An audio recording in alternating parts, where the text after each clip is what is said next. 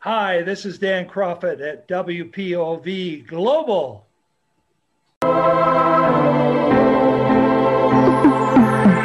Wrestle POV Global Black and Yellow brand. It's your point of view on the global stand. From north to south to east to west, they got you covered like a blanket. But I digress from elite elite to the hot topic. AEW Impact New Japan, they got it.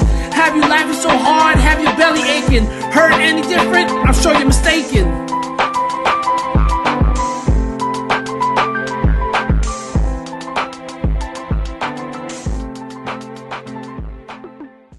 Hey, boys and girls, welcome back to another edition of WPOV Global. I'm your host, the legend T. James Logan. With me, my illustrious crew of the gentleman Elio Canella. Elio, how's Yes, it going, sir. my friend? I'm doing great. Yeah, it's good to. Did you have a good time tonight? Yep. We, we watched a pretty interesting dynamite. really I'm going to say that. A lot of great wrestling tonight. And how was your week? Have you done anything cool? No, basically, uh, Sat home, looked at a wall. yeah, that's about it. And, um, pretty much, um, Bad in wrestling. just Then talk, just regular talk, just talk to hours? my brother. 'cause, uh, apparently, he's sick too. That guy's cool. What happened to you, Elio? No, anyways. It's like twins with Arnold Schwarzenegger. he gets the and coolness from me. What's that? He gets the coolness from me. Well, then he must have took it all because I'm not seeing where your coolness is anymore. Joe's the man. Joe's the man. Tell him we said that. Anyways, Why should we tell him? He's probably listening. yeah, he's probably listening. Joe, uh, you're the man. He's, seasick in bed. He's got the COVID. Well, he's, He's sick got in bed. He's got COVID. nothing else to do. Then he should be listening. He should be. I know. All Unless right. he's, uh, uh, well, I'll have a word with him. All right. I, I read and on the internet. I read on the internet that uh, listening to WPOV Global uh, helps Mm-hmm. COVID. So I did hear that. I Get did rid hear of that. COVID. Yeah. It has a higher success rate than uh, three of the uh, um, Yeah. vaccines, I do believe. Yeah. Um, speaking about a cure for COVID, we're talking about the, the the lone wolf Andy Anderson. Watching this guy's matches not only will cure you of COVID, but will help you sleep right at night. Andy, how are you doing, baby? It's good to see you. Absolutely. It's one thing to experience it live, but when you're watching uh, yeah, on tape, yeah, it's uh, it's good for what uh, what ails you, especially uh, insomnia. No, that's not fair. But in all fairness, it is kind of hard sometimes watching indie wrestling on video. It's just definitely not the same as watching full blown. They, they just don't have the budget. Anyways, Andy, how was your week, brother? Eh, just you know, plugging along, doing what I usually do, uh, taking care of business. That's what I get paid the big bucks for.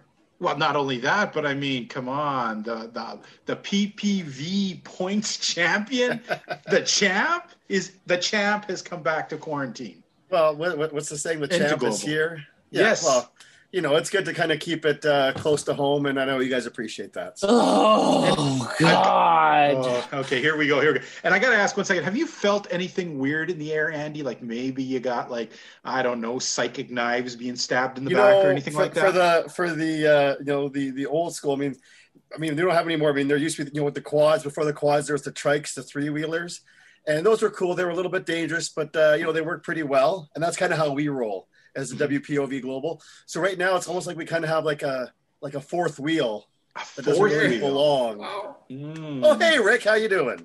Oh, Look hey! that. So you're trying to say that I'm the broken wheel on the shopping Well, cart? well, hold Is that on, what you're trying hold to do? No, no, no. Me? No, no, no, no. You calm down, Rick Serrano. He made a good point. You were something before, and now you're Oh. yesterday's news, and he's the champ, and you are, and I believe the word is former. All right, yeah, you're right. You're right. It's been a while. It's been a while since I've had the title. A long time, let- very much. Well, let's not forget, I'm the first ever everything. Okay, and I won't go through the whole spiel, but Mhm. I am no. Mr. First Ever. Aren't we trying Okay, to cut down you the guys- timing of this show? That's We right. We are. And and it's pretty easy to be. Andy It's easy to be the first when there's only three people playing. Wait, we're not going to fight. I have no vested interest no. in this. You guys Me- me figure out your I'm crap in the for the back title. I end. have Andy Anderson. cool. Have at her, pal. I will. Anyways, I Rick will. Serrano the third, today's fourth wheel. Welcome to the show. Thank you for having me, guys. I love being here with you guys. Andy, that is brilliant. Trikes and quads, loving it, dude. Right off the top of your head. It's very very Alberta. No one else knows what the hell we're talking No, about, but we no. know. Yeah. Anyways, guys, welcome to the show. We got an interesting uh, stuff to look at. We have a whole bunch of cool topics to talk about tonight, and I'm very excited to get into. I can't believe this. Two weeks in a row where I was impressed with AEW Dynamite, and we're going to get into that tonight. Okay, but let's start off first of all. Uh, I want to start off with uh, hot topics. Okay, and look at our hot topics. We have two this week two very interesting ones, very different. Uh, the very first one, oh man, I can't believe this one. The IWGP title. Now, Oof. just recently, uh, IWGP has taken their heavyweight championship and they've merged it with their Intercontinental Championship, which they're now calling the IWGP World Championship. Now, it's important to note while this is the fourth iteration of the IWGP Championship belt, this is the first time they've tacked the word world into it, okay? So I don't know if technically that would make it a fourth. Does that make it a brand new category? I, I just actually thought of that. You know, it's it's a world title now. It's no longer just the IWGP title. Um, but anyways, I like belts. Okay. Um, my thing in the old days is I used to laugh. Do you guys remember when they showed the old belts from like the 50s and 60s and they look like a weird ass belt buckle attached to yep. a, a, giant mm-hmm. belt? And then we started the evolution where we started getting flatter plates, rounder plates, bigger plates. We've had some of the ridiculous ones where they're like half the size of Andre the Giant to like the tiny ones that weren't that big. However, I have always loved the design of either the round or the oblong thing. And I used to mock the Divas one. Do you guys remember the Divas belt, the butterfly the belt? Butterfly. Yeah. Now, the new IWGP title, when I saw the picture of this, originally Rick sent it to me first, okay, uh, on our thing. And he'd also put up a picture. It wasn't a picture, it was actually a little video of Asuka and um, Matt, Matt, Riddle. Riddle. Yeah. But the picture was frozen on Asuka. So I see Asuka, and then I see him saying, Hey, it was something about this belt to be honest, guys, I assumed it right off the bat that it was a tag team women's belt or something like that they created. So I'm like, oh, whatever. And then I kind of reread it and I'm like, wait a minute. And then I look at it and I go, holy, that's the eye jump. Oh my goodness. It, to me, guys, this is one ugly design. I don't like it. It looks so cheesy ass.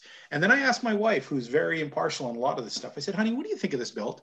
And she said, hmm, it's really effeminate. you know, and, and I think that's the problem with it. I mean, I equated it to the butterfly belt. It just is a goofy ass looking, very female centric design that as a as a gritty IWGP champion, not sure that's the kind of belt that I want to be handed after a brutal one hour match with Okada. Yay! So that was the question out there. We asked the fans what they thought. I want to quickly go around and see what you people think. Uh, and, uh, first of all, let's start off with Elio. Elio, you've seen this design of this belt. What is your opinion? Do you like it? Was it was atrocious. Atrocious. I'm going to go with you. Didn't like it. Okay. Why do you find it atrocious? Oh, just like you just said, the design. I just it reminds me of that, that the butterfly championship, the Divas okay. championship. So excellent. And right. looking at it now, Looks mm-hmm. like they took the Transformer emblem and yes. uh, painted it gold and put it on the on the belt. Stole my shtick. well, Andy, why don't you finish the shtick? What are you feeling on this belt? My original thought when you guys first sent it in the group chat was, yeah, butterfly belt. And I'm looking at it and I'm trying to be like, okay, like try to be positive. Like, what else does it look like? What else does it look like? And I'm like, I can see like a uh, what, what's uh, the Autobots? Is that yep. the Autobots? Yeah to me, it was like if an Autobot had a relationship with the butterfly belt.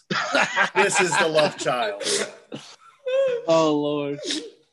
That's what I see. So I I mean, I'm not a big belt guy. You know, it, it's cool. It's not.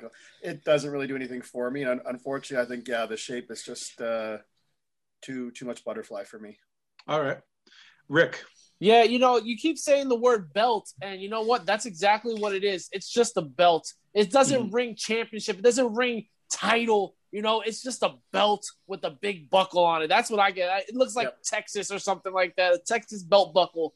It does not look like something a major champion should be holding, especially if you're fighting, like you said, for an hour long for a match. You get yeah. handed this belt. It's just like, no, I'm not for it Terror. Japanese rodeo uh, belt. Yeah, exactly. Like this is the kind of belts we used to see when it'd be like the Internet Championship or uh, the Cincinnati Champ. Like some little cheesy company has put a belt together and they put this weird design to try and stand out because their name's not enough. But this is the IWGP. You don't need some crappy weird ass design. You have this rich history behind you. I, I'm I'll- not cool with it. I'll tell you right now, TNT title over this one for yeah, sure. the TNT belt's pretty shitty to begin with. Yeah, Ugh, you're right. Unfortunately, yeah. Yeah. ugh. Now, uh, this is the part that scares me, guys. This so scares me. Uh-oh. We sent this out to the fans, okay? We gave them the options of like, love, or hate. Well, it's pretty obvious the four of us hate this belt design. right? yes, yes. Get, are you guys ready for these numbers? 69% said they liked it, with an additional 15.5% saying they loved it. That means we have 85% of the, or sorry, 84.5% of the fans think this is an acceptable belt. Maybe we're just too old, guys. what the hell? Whoa, whoa, wait, wait. You're right. They want You- some more of it. You're right. You said you're two old guys. Two. Mm-hmm. Me and Elio are the young guys of the show. Okay. yeah, and yet Let's- you agree with us? Yeah. Yeah, tail coder. Why don't you grab on the back and enjoy the ride? Oh. well, look at this. He's trying to draw battle lines, Andy. This guy is just spoiling for a fight with you. Yeah, he is. He is. You think he would have got used to losing once already? Fortunately, fortunately, one of us here is a professional, so it's okay. So we'll just. Lord. Shots fired. All right. So, fans, uh, I, I believe, Rick, could you finish the sentence for me? After reading all of these, I find this very interesting. But stupid. Thank you. All right, moving on. Wait, can we can Yes. we look at these these comments? Uh, Chachi com- oh, there There were comments on the. Oh, there was, There was two. two. Okay, yes. Yeah, Okay. Chachi Martinez, and I love this. He says, "I bet that belt gets bullied in school." That's a home run right there. Uh, Oh, good on you. Good on you. And basically, we have Kyle Hart saying, "I hate it. I love the old belts. I loved the design. I will miss the old belts design." There you Yeah, the Yeah. old belt. Yeah. Uh, you know, the, it's funny too. If you guys uh, take a chance to Google back and look at the old belt, it's a little bit unremarkable, but at the same time, it's also has its own majesty in it. So Is it kind of like like classic? Would you say kind of like classic kind of feel to it, or I would say more nouveau classic. It looked like they took the belts from the 80s and tried to do a little bit of an upgrade with the with the font. It has a thicker IWGP, which is newer looking, but the old school design in it. So they tried a little bit of an upgrade, I think. But and bear in mind, you guys have asked me. This is actually the fourth uh, design for this Right. belt. Okay. what generation? All right. So moving on to our next one. This one is an interesting one. Uh, Tony Khan recently has been making slight appearances on the television show. His he's become a character, a lot more on Dark, but slowly it's bleeding in to Dynamite. And it's just on the tip of it now, making an, a big appearance. He just had little stuff. He's showing up on Impact as a character with Tony Schiavone, and he's done a lot of dark stuff.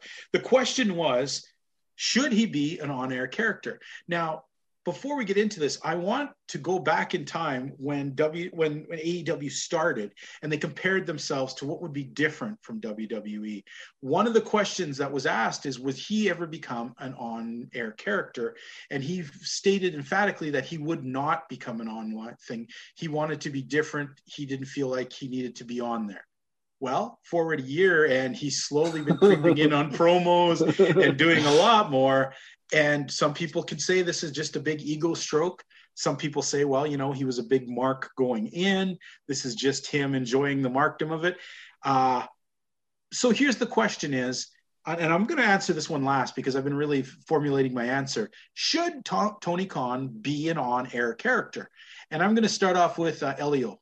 Elio, just because you paused your mic. Um, I'm going to. Oh, wait a second. Let's give Elio a second here. Let's move over to Andy. Andy, should Tony Khan be an on-air character? I'm gonna say no. Okay, and? I'll, I'll give you a couple reasons.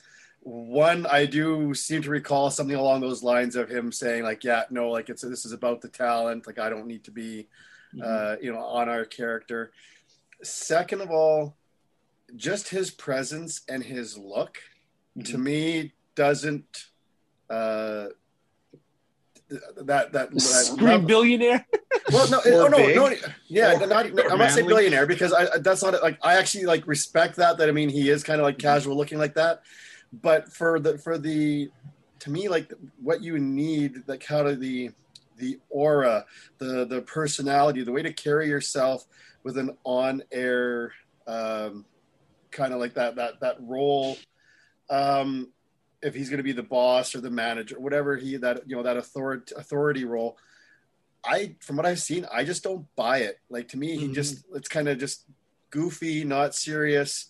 Um, you know, like you think back, and, and, maybe this is just me being old school, but you look at how Vince was. You look at even like how Eric, like even Eric Bischoff. I mean, even though he he was kind of like business casual in mm-hmm. the early 2000s, yeah. but there was still something to me like just the way he carried himself that garnered more mm-hmm. respect mm-hmm. Yeah. than what I'm seeing out of, out of Tony Khan. Like he just, yeah, just it just feels. I don't want to say well, I'm not. I mean, I'm gonna say. I don't want to say it yet. I'm going to. Kind of like goofy or dopey. Yeah. Like I just, I don't, I don't take him seriously. And I mean, if they're, if they, if they want to bring in an authority role, because you know what, you, you, you often need that. Mm-hmm. Fine, but it's not to me. It shouldn't be Cody Rhodes. It shouldn't be. Uh, definitely shouldn't be Tony Khan. Okay, fair yeah. enough. Uh, Rick, you know, does AEW need uh, an authority figure, absolutely, I agree. I think they do mm-hmm. need that.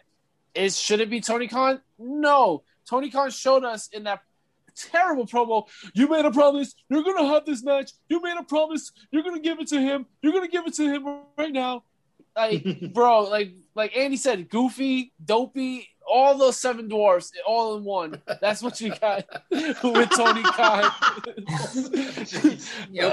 um, but at the end of the day, you know what? I'm, I may be on the, the the lonely island with this one. Don Callis would be perfect for that role as general manager. I'm just uh, saying. Elio, can you eject He's broken. He's broken the no the Don Callis rule. I'm sorry, okay. he fits the mold. We have a no Don Callis rule here. I'm yes, sorry. I thought we did. Lucky I was taking a drink and I had my uh, mic muted when we were saying that. Yes. He's cleaning the spit off his calendar now. I can't believe you said that. but, but, All right. Okay, uh, no. Elio. Um, yeah, I I think there should be an authority on their authority figure. I don't think it was it should be Tony Khan. I mean, I, I saw the the the promo he did on um on AEW Elevation, I believe it was when he mm-hmm. came out he said he promised you would give him the match uh, that was way, very rough. Yeah. Just the way he presented himself, it's like I can't take him seriously. That was awful. And he even said that he would never want to be an honor uh, authority figure. So. Okay.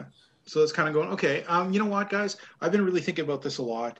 Um, I'm not going to try and be as insulting as, as I, I thought this would almost come across as. No, I mean, in the fact, I was going to say, why the hell not? I mean, you know, he's this billionaire dude who's playing, uh, paying a bunch of indie guys to do billionaire stuff. Yeah. Why not? I mean, if I had the money, why would I'd make myself the star of the show if I own the thing? Why not? Isn't everyone's dream to go out and, and have the crowd look at you? I mean, that Andy, isn't that why you became a wrestler? So you could have the spotlight at one time, right? I mean, to that's some degree, yeah. Yeah. But, so if you owned it, when you want to, hey, I own this fucking thing. Look at me. Why not? At the you know, time, if you're going to be the guy that says our company's going to be different, I'm not going to yes. do this. Yes. There's already enough. There's already be every, you know weekly. We're getting examples of how they're more and more like WWE, oh, yeah. whether or not people want to admit it or not. Yeah. And to have him do that, that it's uh, that's right up there with uh, what, what's whatever Cody and the Mrs. Show, whatever. Yeah. whatever, the, whatever the Ms. and Mrs. Show is called. You guys make a super good point, though. Okay, or what is it called? Something keeping with the Rhodes or Rhodes to the Top. Rhodes to the Top. Okay, so now here is you guys have uh, swayed me in the one fact is this. In one fact, I can get the fact. You, you are a rich dude. You can do what the hell you want. You paid for this show. Uh, when you're giving me uh, people who are totally not even ready for television, like Cezar Bononi and the best friends, time all the time. You can do whatever the hell you want. You own it, right? But uh, you guys made a super good point in the fact is if you're going to own it, if you're going to do this, there's an old saying that says, you know, either shit or get off the pot, right?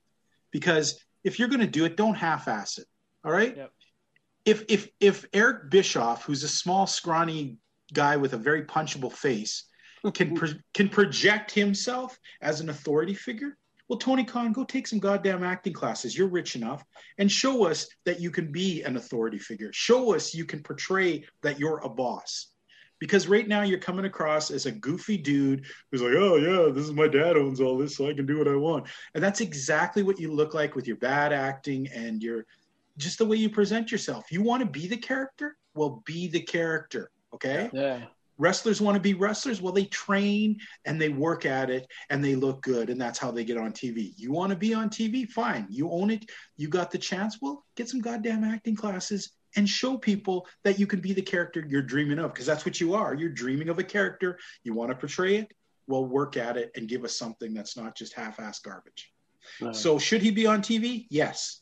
In this iteration, no. I don't find it uh, interesting or I just don't pat you guys right. It just it doesn't work for him. Okay. Now, right Can, now, I, can I just make one other quick Yeah. little point? go I, ahead. I think I've only watched one or two of the Impact promos when they first Yeah. came out. But even standing next to Tony Schiavone, Mhm. to me, he seems like Tony's. I mean, and, and, and Tony's got the advantage of having been around, you know, for what, 30, 30, 40 years. But even standing next to Tony, he just strikes me as like a wrestling fan that's just Yeah. there. And you know what? If you can't project, and look at this, guys, because he can't even do this properly. If you can't project that you're an authority figure, project that you're the bored rich kid who owns something and go Yes. all the way with it. And that Yeah. would work too. But Yeah. this half assing it, you know, you, you care, but you're not care enough. I, I It's just not working. All right. Now, here's the weird part. Once again, the fans, uh, 61% of the fans polled said yes, he should be an on air character. Well, 39% uh, said no. And when I look through some of these comments, we have uh, one that sticks out to me, and this is it's sort of weird when people make these comments because I'm not sure really what they really are going for here. But we have a guy by the name of Maston Mullins who says, maybe, but I have more respect for him than I do for Vince McMahon. Now, Ugh. the reason that bothers me is because one, this had nothing to do with that. But two, Yep. you're not really kind of clear. It's just like you're taking this as a shot at Vince McMahon. I'm not Yeah. sure how that really fits into what you're trying to say. Maybe if you're being a little more Maston, maybe if you write back in and meet, tell me a little bit more what you mean by that comment, or if that's just an offhand shot at Vince McMahon because you don't like him. Okay. Yeah. Um, Jeff Moe says having the occasional authority figure is a good thing. Jack Tunney did it with the old WWF really well. Well, you guys are right. Right now, AEW, it's like the Wild West half the time. Yeah. Nothing is connected. So much crap's going on. Maybe it would be good to have somebody with authority step in and make solid matches. What if? What if? Now, maybe this is crazy, but what Yeah. if they got JR off of commentary and put him in that role? Why not? No, why I not? actually I thought about that a couple of minutes ago, and I'm like, no, I'll just keep that one to myself. But it's interesting you brought that up. Yeah. No, I think that's a tremendous idea. Let's face it, JR isn't really carrying the bulk of, of the commentating anyways right now. And uh, he's done this role before. Why not? Yeah. See, You know, the other thing I was the other thing I was thinking is if there ends up being some merger down the road or something goes along with with Impact, Mhm. I, I would almost look to a Scott D'Amore or an, or a D'Lo Brown to be uh, Yeah. authority figure. I like Okay. If you were to say Don Callis, man, I would have been broken. I know you wouldn't, though, Andy. I know you better than that. Although we'll have a disagreement about Don Callis later on in the show, I'm pretty darn Fair sure. enough. Uh, uh, is there any other comments you guys want to take a look at here? Uh, let's see, uh, Stephen Hall says pushed. Oh wait, rather the wrong one. okay. Um, he seems like a cool guy. I'd like to see more of him. Says Mike. Caps. Really, Mike? you don't have enough Weasley friends somewhere in your life? Yeah, You need I to see mean- more of this guy. When he got money, that's the coolest friend you can have. there's That is one true. here. Devin Ramkelwan says, "Yeah, more of him, less Cody." Oh, I think Oh. anyone would agree with that. Yeah. Um, what else we got? Uh, do do do do. Guy Guy Wedshield Wedsheed said he's good behind the scenes with an occasional on-screen appearance. I'm thinking a lot less on-screen appearance, but to teach his own. Um, so, folks, once again, uh, I guess if you guys are digging it and buying it, okay. You know, we may not agree with you, but it seems more of you think that Tony Khan has a lot to offer into this. So let's go with Tony Khan. All right. Next, we come to probably the stupidest segment that I've ever seen in the history of this show. The stupidest idea. This would be like saying, Is water wet? Okay. Is the desert dry? Okay. Is Tay Conti elite or delete? All right. Let's start off with uh, our good friend Elio. Elio, is Tay Conti uh, elite. Elite. She and? Why- elite. And I like is she everything elite? about her. Okay, fair enough. I like her in ring uh, skills. Uh, so just like just her presence. Uh, yeah, I'm gonna go with Okay. elite. Elite. All right, Andy. You know what? Hmm.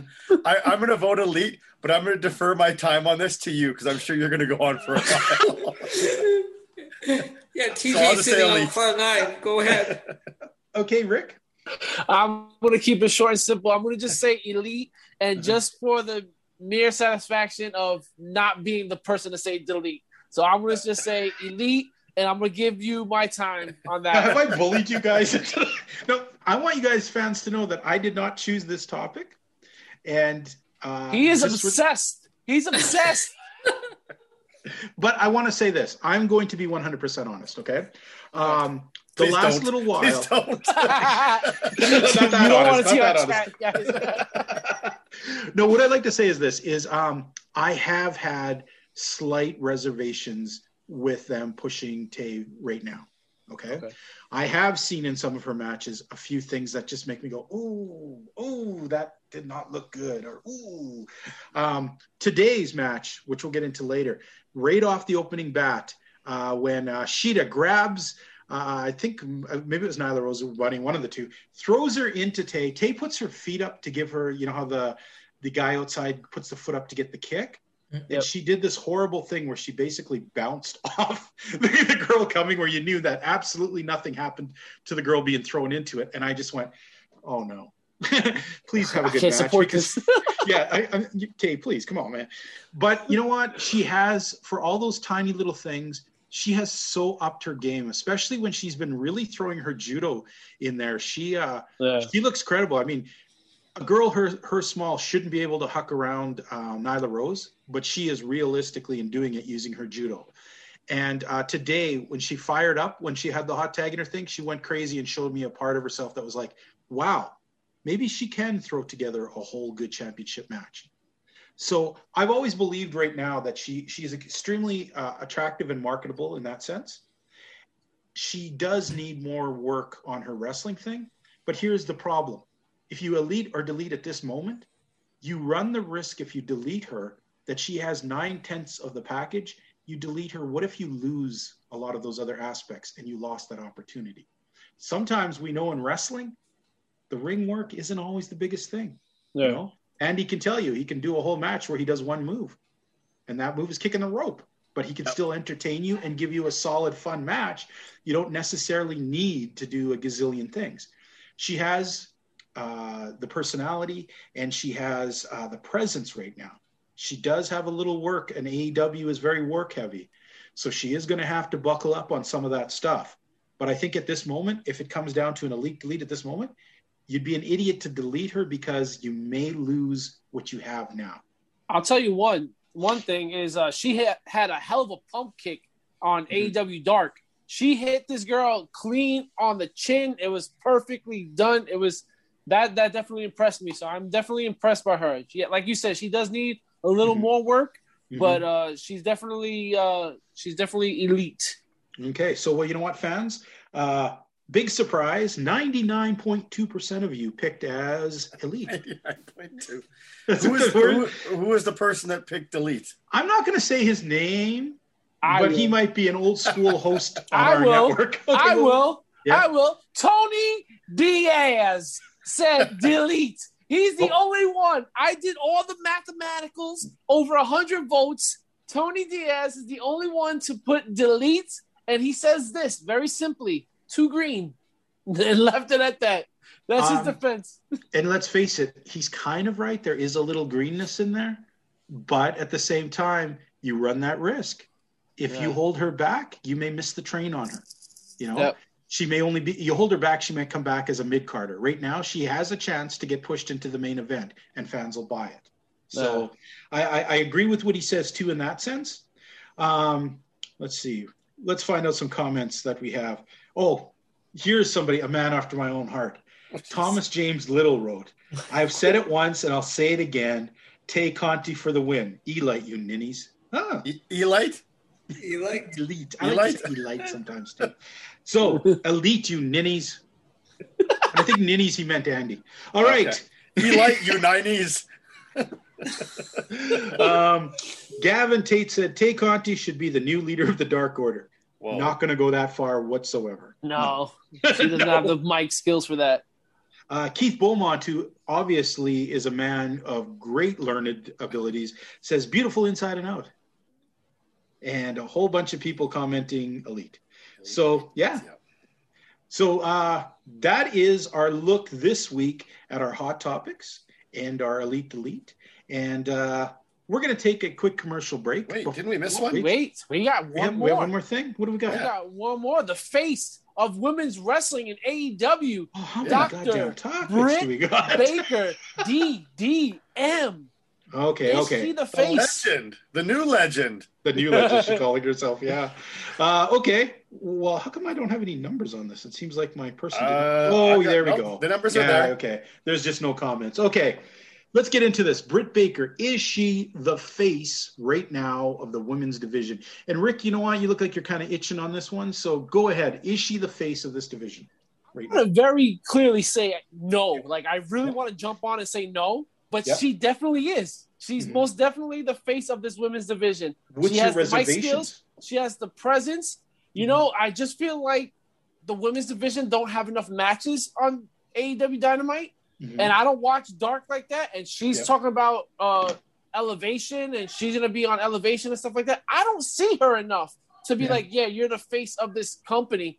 But you know what? The way they treat her and the way Mhm. that you, do see a lot of her some on on uh on Dynamite, I'm Mhm. just like she's the only one that I really see most of. So I get I guess she's the face, but I want to see more in ring action with her for sure. Okay. So yes, she is definitely the face of the women's division, and that's not saying much, but yes. Ooh. Andy. From the way the question is, I'm not trying, I'm not too sure from how it was said to how you worded because to me you said something right before you threw it over to Rick that for me really hits it. Mhm. Is she's the face of the AEW women's division right now. And that's Yeah. what I'm taking it as right yeah, now. right now, right now, without a doubt. Uh, and maybe maybe a slightly more positive look at it than, than Rick. It's just that because he's right. Like we have, we don't get to see a lot of women's action on Dynamite. So if you're not watching Dark, if you're not watching Elevation, you know, a lot of these claims can just be like, okay, yeah, sure, if you say so. Mhm. But having said that, and, and you guys know that I've long been a supporter of Britt, uh, even like Mhm. through her injury and all that. Yeah. To me, like I said, there, there was something there. Um, right now, I think just the way things are, this is one of those times where it's like, okay, there's no definitive star, there's no definitive s person jumping out, but she's the closest thing to that right now. Okay. So I would say, you know, she she's given time. You know, Rick says, you know, she's given time, and she's making the most of her time. And that's you know that's one of the things that we talk about. Whether you're getting one segment, one minute, whether you're getting five seconds, you know, the time that she's given, no matter Mhm. what it is, she's making the most of it. Would it be great to see more in ring stuff to kind of help support that? Absolutely. Is that necessary? Absolutely. But right now, as it stands for for what any of these women have been given, I, I think Britt is head and shoulders above the rest. So yes, right now she is definitely the face of the AEW women's division.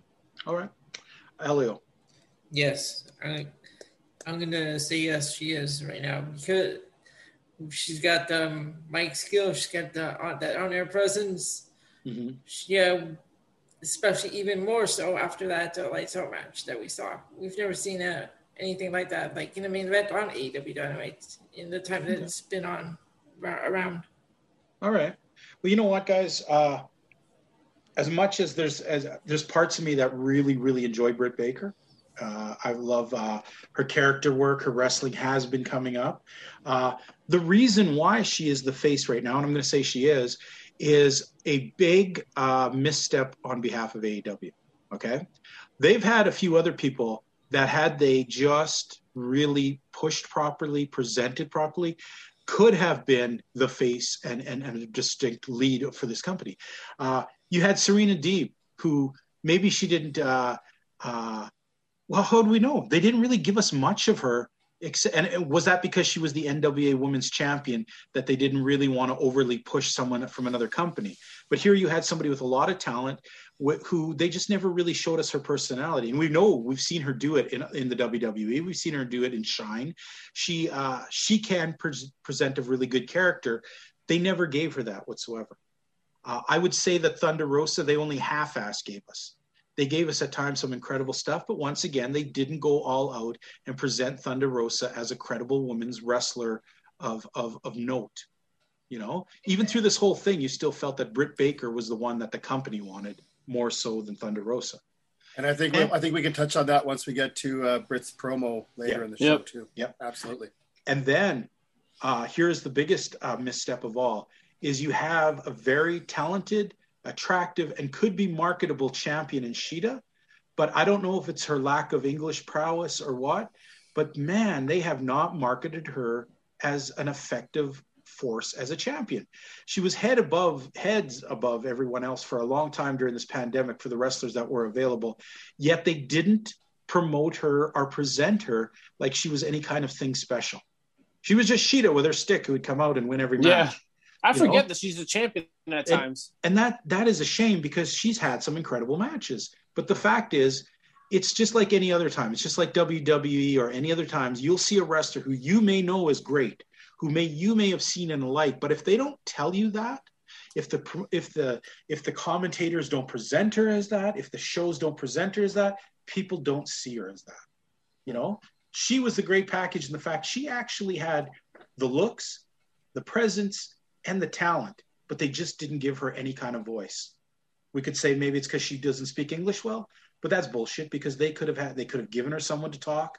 They could have had things done for her. They could have presented her as this japanese force. Instead she's going to fade away and get overdone by girls who have much better speaking skills and much better presentation who definitely don't have the skill that she has. So that's sad. Is britt baker? Yes.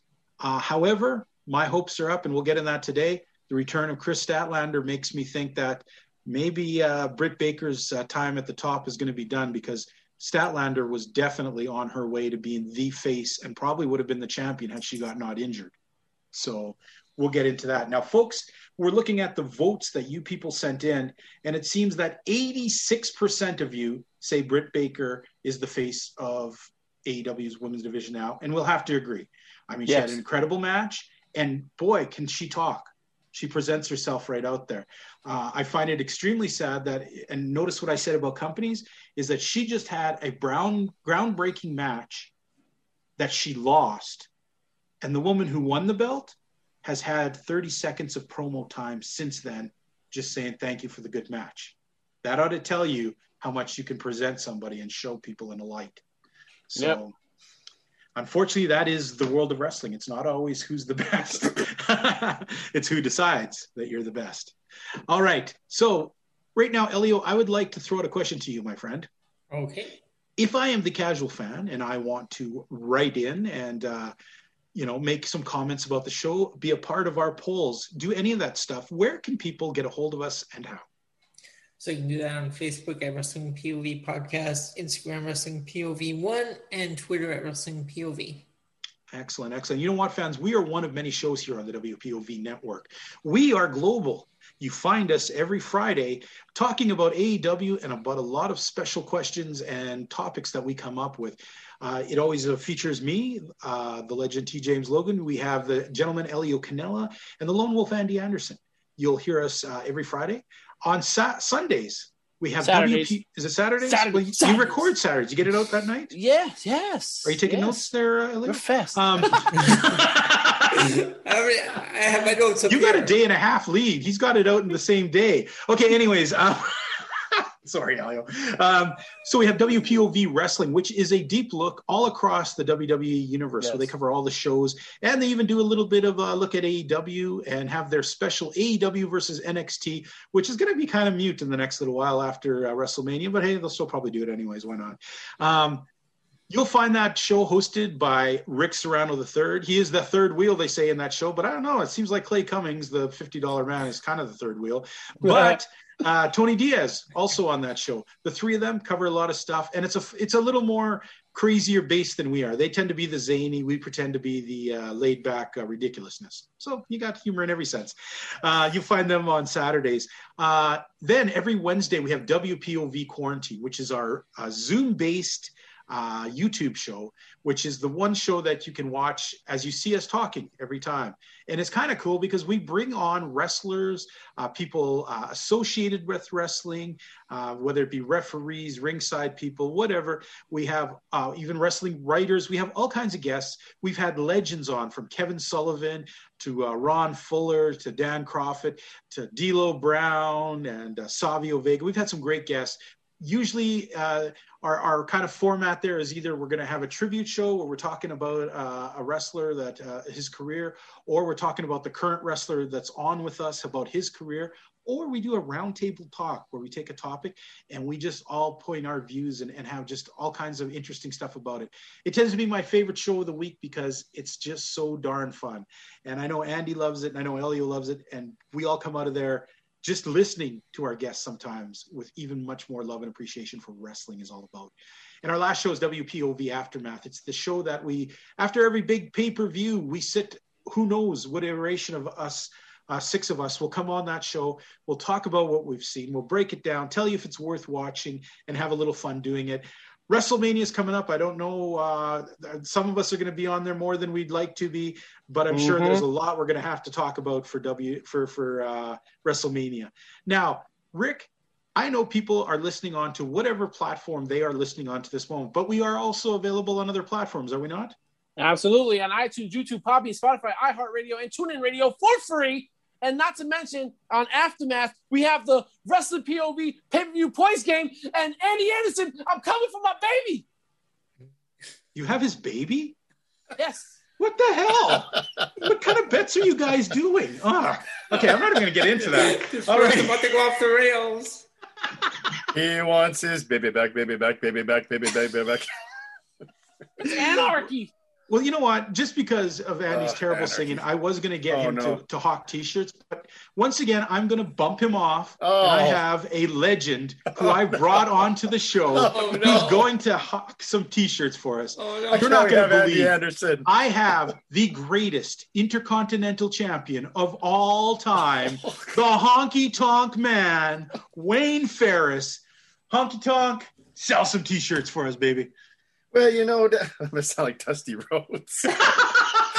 Wait, why is Andy talking? Get Honky in here. Sorry about that, folks. Everybody knows that the Honky Tonk Man is the greatest intercontinental champion of all time.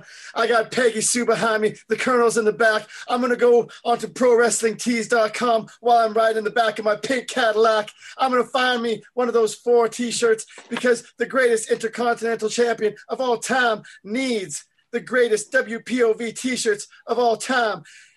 Get one of those T-shirts, 1995. Unless you're the Honky Tonk Man, then you're probably going to get them for free. We get them for free, right? We get them. We're not going to get them for free. Work that way. You're not going to get them like that, Honky. No, you're not Well, gonna when I find that Rick Serrano, I'm going to shake, rattle, and roll him all the way to the ground. Go get your T-shirt.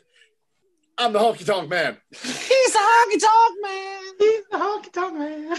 Cool. I'm cocky. I'm bad. All right, folks. Well, we'll uh, take a quick commercial break and we'll be back. What's up? I'm Vinny Talata, and you're watching WPOV Global. All right, welcome back, folks. Today, now we're going into our AEW Dynamite report card. Dynamite. First of all, I want to say uh, one of the biggest inconsistencies we've had over the last while is it's very rare we get two really solid AEWs in a row.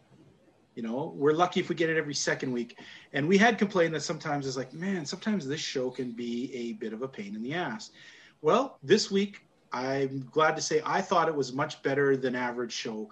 And uh, I enjoyed it. And we're going to get right into it. Okay, let's start off. And I know I the first thing I think is, oh God, they started off with Christian Cage and Kaz. And Rick Serrano lost his mind on the group chat. He's like, "Christian Cage, Yes. Christian Cage." My nipples got hard. Too much information. Where Sorry. do I go with that? Where do I go? Anyways, uh, very solid match. Christian Cage getting uh, the win in the end. Um, I thought it was nice. It opened up an AEW with solid wrestling, which gave me the idea that wow, maybe we're going to have a, ma- a show full of solid wrestling, and we kind of did. Um, gonna say it was spec- it was good. I've got to say though, I was a little bit thrown off that it would be Kaz his first match and that Kaz would give him such an even match because we brought this guy in as like the big new signing, and it's not like he dominated this match. And even to the end, it was like the last two moves that allow, allowed him to take out the win. So I would have thought maybe they could have built up a few maybe easier victories for Christian to showcase that he's a big main event guy. But in the end, for me, Kaz is a mid carder and he struggled to get by Kaz, which shows me that maybe Christian will be in a workhorse is not really top top material. Okay, so Rick, I'm sure you're going to counterpoint Yeah. that, but go right ahead. No, you know, I agree with you to some point where it's like he needed to outwork everyone. And Mhm. he's showing that, all right, just because you're coming into AEW saying you're going to outwork everyone doesn't mean it's going to happen. And Mhm. Kaz, you said he's a mid carder, but you got to prove yourself.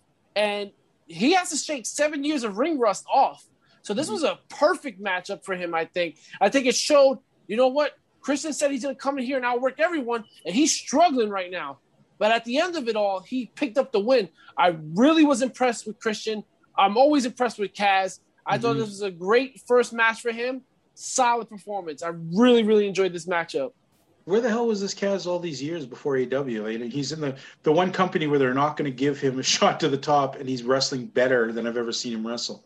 Andy, what did you think of this match? Uh, you guys know I, I kind of laughed. I, you know, I, I was a little behind and starting to watch the show, and I started the show, and I'm like, oh, hey, look at this. There's like an actual wrestling match on AEW Dynamite. I liked it. I thought it was a good start to the show, having Christian come out. Uh, I, you know, I, I kind of agree more along the lines with Rick. Uh, I, I don't think that you needed to give him anybody easier. He's shaking off seven seven years of ring rust, and you know, you, to, to put him in there with the mid card guy. Uh, Mhm. I wouldn't have put them. I wouldn't have put him in like right off the bat with like a main event guy. So Mhm. this this seemed like a right like a good fit. Uh, I like how they acknowledge that they had a little bit of history working each other in the past, and I think didn't Kazarian beat him before too or something? Wasn't it like a ladder match or something? So what was that? 2007. Who won that match? Uh, I think I think they said Kazarian won it. Well, I thought, Yeah. I thought Christian Cage did, but maybe I was wrong. Okay. So Sorry, it's been so long, guys. Oh yeah, no, no, no, and, and I'm trying to recall back to Yeah. the the commentary. So you know what, I I was okay with that. I thought they both looked great.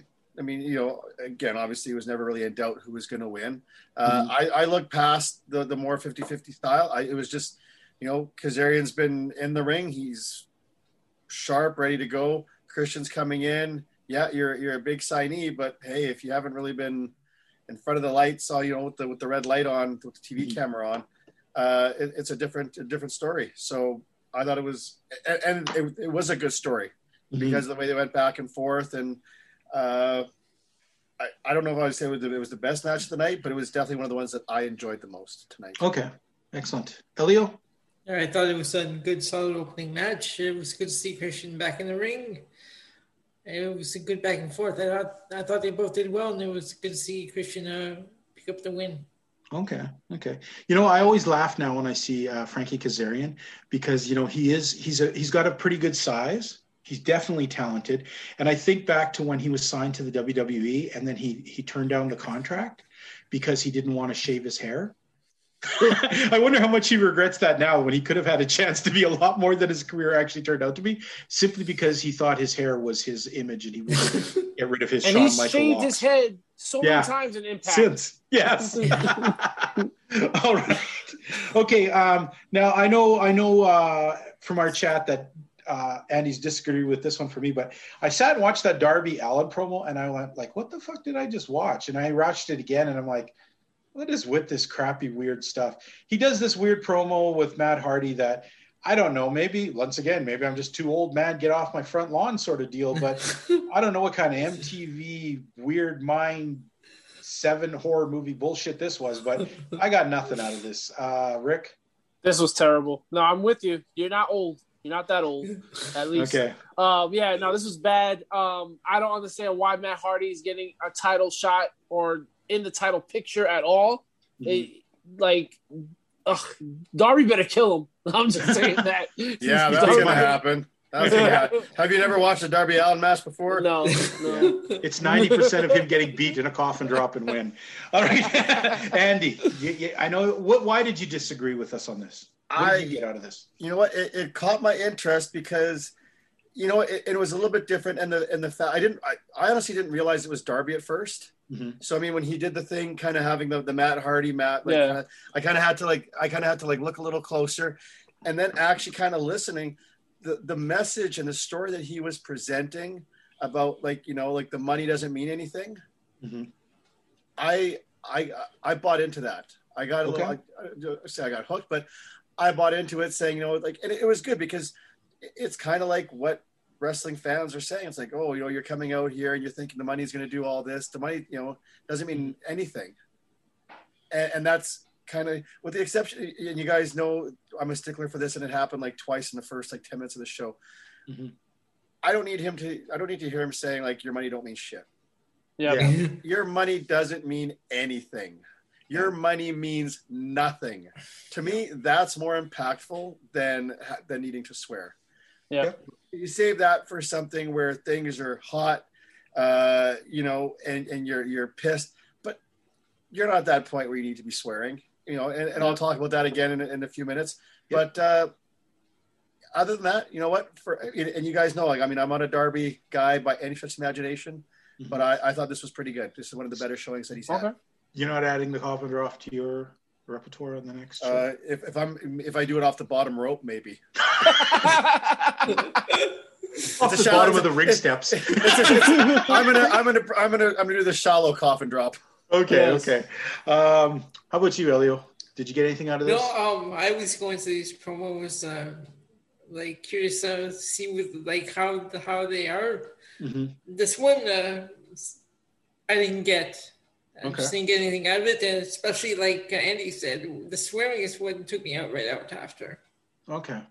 Have you ever guys been to a place where, like, you go to a, a, a place where they serve you? Let's say you go to a place and every time they served everybody ice cream. Everyone had ice cream all day, right? And then in the middle of the thing, they gave you a piece of pie, and you were like, "Oh, this is kind of neat. This is different, right?" But if they give you that same damn piece of pie every single time, you're like, "Oh, great, it's pie."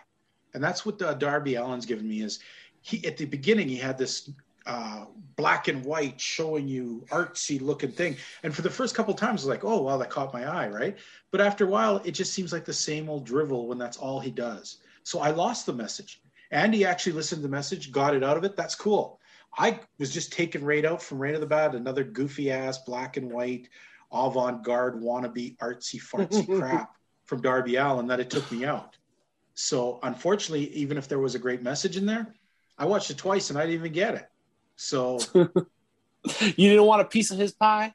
no, do not want a piece of his pie. Maybe though, I'm starting to more like the pie from Jade Cargill because Hey. I gotta say, Jade Cargill, uh, that came off terrible. I gotta say that Jade Cargill is starting to really look like if she can get her wrestling together, this chick could be marketable as a women's champion down the road. She does have a pretty big look. She has this presence. Uh, the voice is getting. She's starting to get a little better with the talking. Uh, but let's just work on the wrestling too because that seems to be the her big her weakest link at this moment. Uh, I did find it really strange that she also had to use the word shit in the middle of the thing, and and also I'm that bitch. I, I'm not sure if that's the greatest saying that you're trying to market to children with T-shirts that I'm that bitch on it. I don't know. A lot of parents are going to buy that for their kids, so I don't know. But uh, Rick, you've always seen a lot in Jade Cargill. Is it continuing? Listen, man. Yes, absolutely. She's that bitch. That's how she rolls, all right? She's Wish you see that Andy's bitch. face. That that's exactly what she is. All right. I have no problem with her, her owning the word bitch. That's a Mhm. huge thing for me. Um, the one thing I don't like is that she cursed. She didn't need to say shit. But if she don't give a shit, she don't give a shit. All right. Oh, so jeez. Jade Cargill, she's that bitch. So that's what I Andy. got to say. Andy, is she that bitch for you? Can, can we?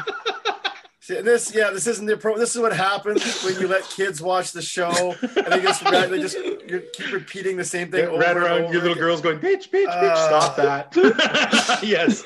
Look, I, I will agree with you. Uh, Mm-hmm. The delivery is improving. Okay. Um, Presence? is it still is it still there for me? N- not quite yet, but uh, you know, I'll take this tying into kind of what you're saying, what we were saying earlier about Britt Baker. Mhm. Is you know she's talking all the smack, but we've still seen very little from her. Yeah. Yeah. Nothing. Yeah. And so for me to be all talk and there's nothing going on, like, and that's not totally her fault. Yeah. You know, so I, I'm not faulting her for that, but I just, I can't, I, I, I I'm, I can't buy into out. it.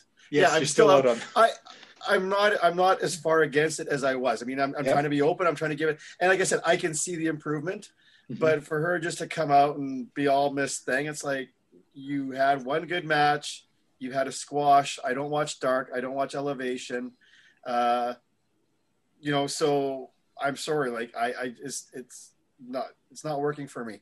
Uh, I don't think that you know kids are the demographic for this, so I'm sure they're probably not having to worry about that shirt about I'm that bitch. I'm sure that shirt would sell. Oh hell yeah! Yeah, I, I and I won't. I won't I'm gonna buy disagree one. I'm sure you will. but uh, I'm surprised you haven't already if it's come or out. made your own. Yeah. Canceled your own out. But uh, no, it just it, it's yeah the, the the swearing again like, eh, eh. but Okay. but overall, I I see improvement, so I'll I'll give her that. Wow, just like the Grinch, Andy's heart grew five times bigger than. All right. Three times right now. It's three. Yeah. It's almost. Yeah. there. With the, right, uh, with the Canadian fine it. exchange, it's probably fine only with two and a this. half. Yeah, yeah. All right, I was fine with this. So like, Okay. and I, I've, I think delivery was uh, was great. Uh, it's an improvement on uh, the first promo she cut when we she first made her Yes. appearance. Mhm. So there's a great improvement there. Okay, all right. Uh, we'll move on next to uh, Cody versus QT Marshall. Once again, what an interesting, uh, and I love it because I think even JR said, "Hey, where's Marshall's uh, entrance?" Because he's standing in the ring. Cody does his regular 17 minute entrance. With, I was gonna time Cody's entrance, but I thought, Yeah. no, you know what? I'm not even gonna bother. you fell asleep trying to. Yeah. In the middle of his Pop right you fell asleep. I had So to Cody- stop watch all set up. Cody does his rare giant ass entry. Uh, they have this match where uh, the funny t- thing too was Tony praising uh, Cody's entrance. Did you guys catch that? We're all groaning at it, but Tony's like, "Wow, what a good friend!" Even though it's an exhibition match with QT, he gives him the respect of even having his full entrance. I'm like, "Oh, Tony, get your head out of Cody's ass." That's the worst thing I've heard in a long time. Anyhow, so this match goes on it, it's a lot of QT trying to kind of one up a little bit, not too aggressively in the beginning, and a lot of Cody getting ready to do something devastating and then backing off. Okay. Now I, I know that um, Andy's going to disagree because I, I read some of his comments and then, but I actually went the route of it reminded me of that small period in WCW days where Rick, or I guess NWA days, when Ric Flair had tried to be a good guy for a while and he'd be wrestling people and he'd go to do that slap of his and then he'd stop himself and go, oh, whoa, okay, you know, I don't want to, you know, that he was trying very hard to not get too carried away.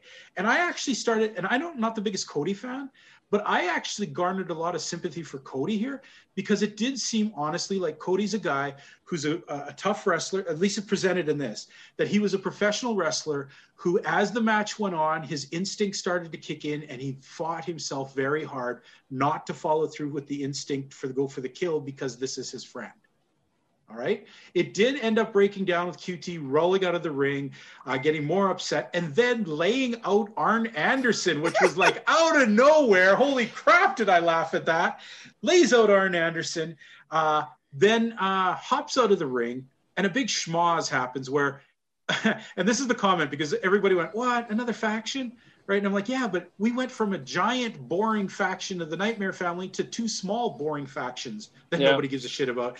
Because then all a bunch of nobodies from QT Marshall's school turn on the other nobodies in the Nightmare family and attack them, beat them, culminating in a very bloody Dustin Rhodes, which I don't even remember why he was bleeding. It just all of a sudden he got up and he's bleeding everywhere. I think then he gets one into the ring steps.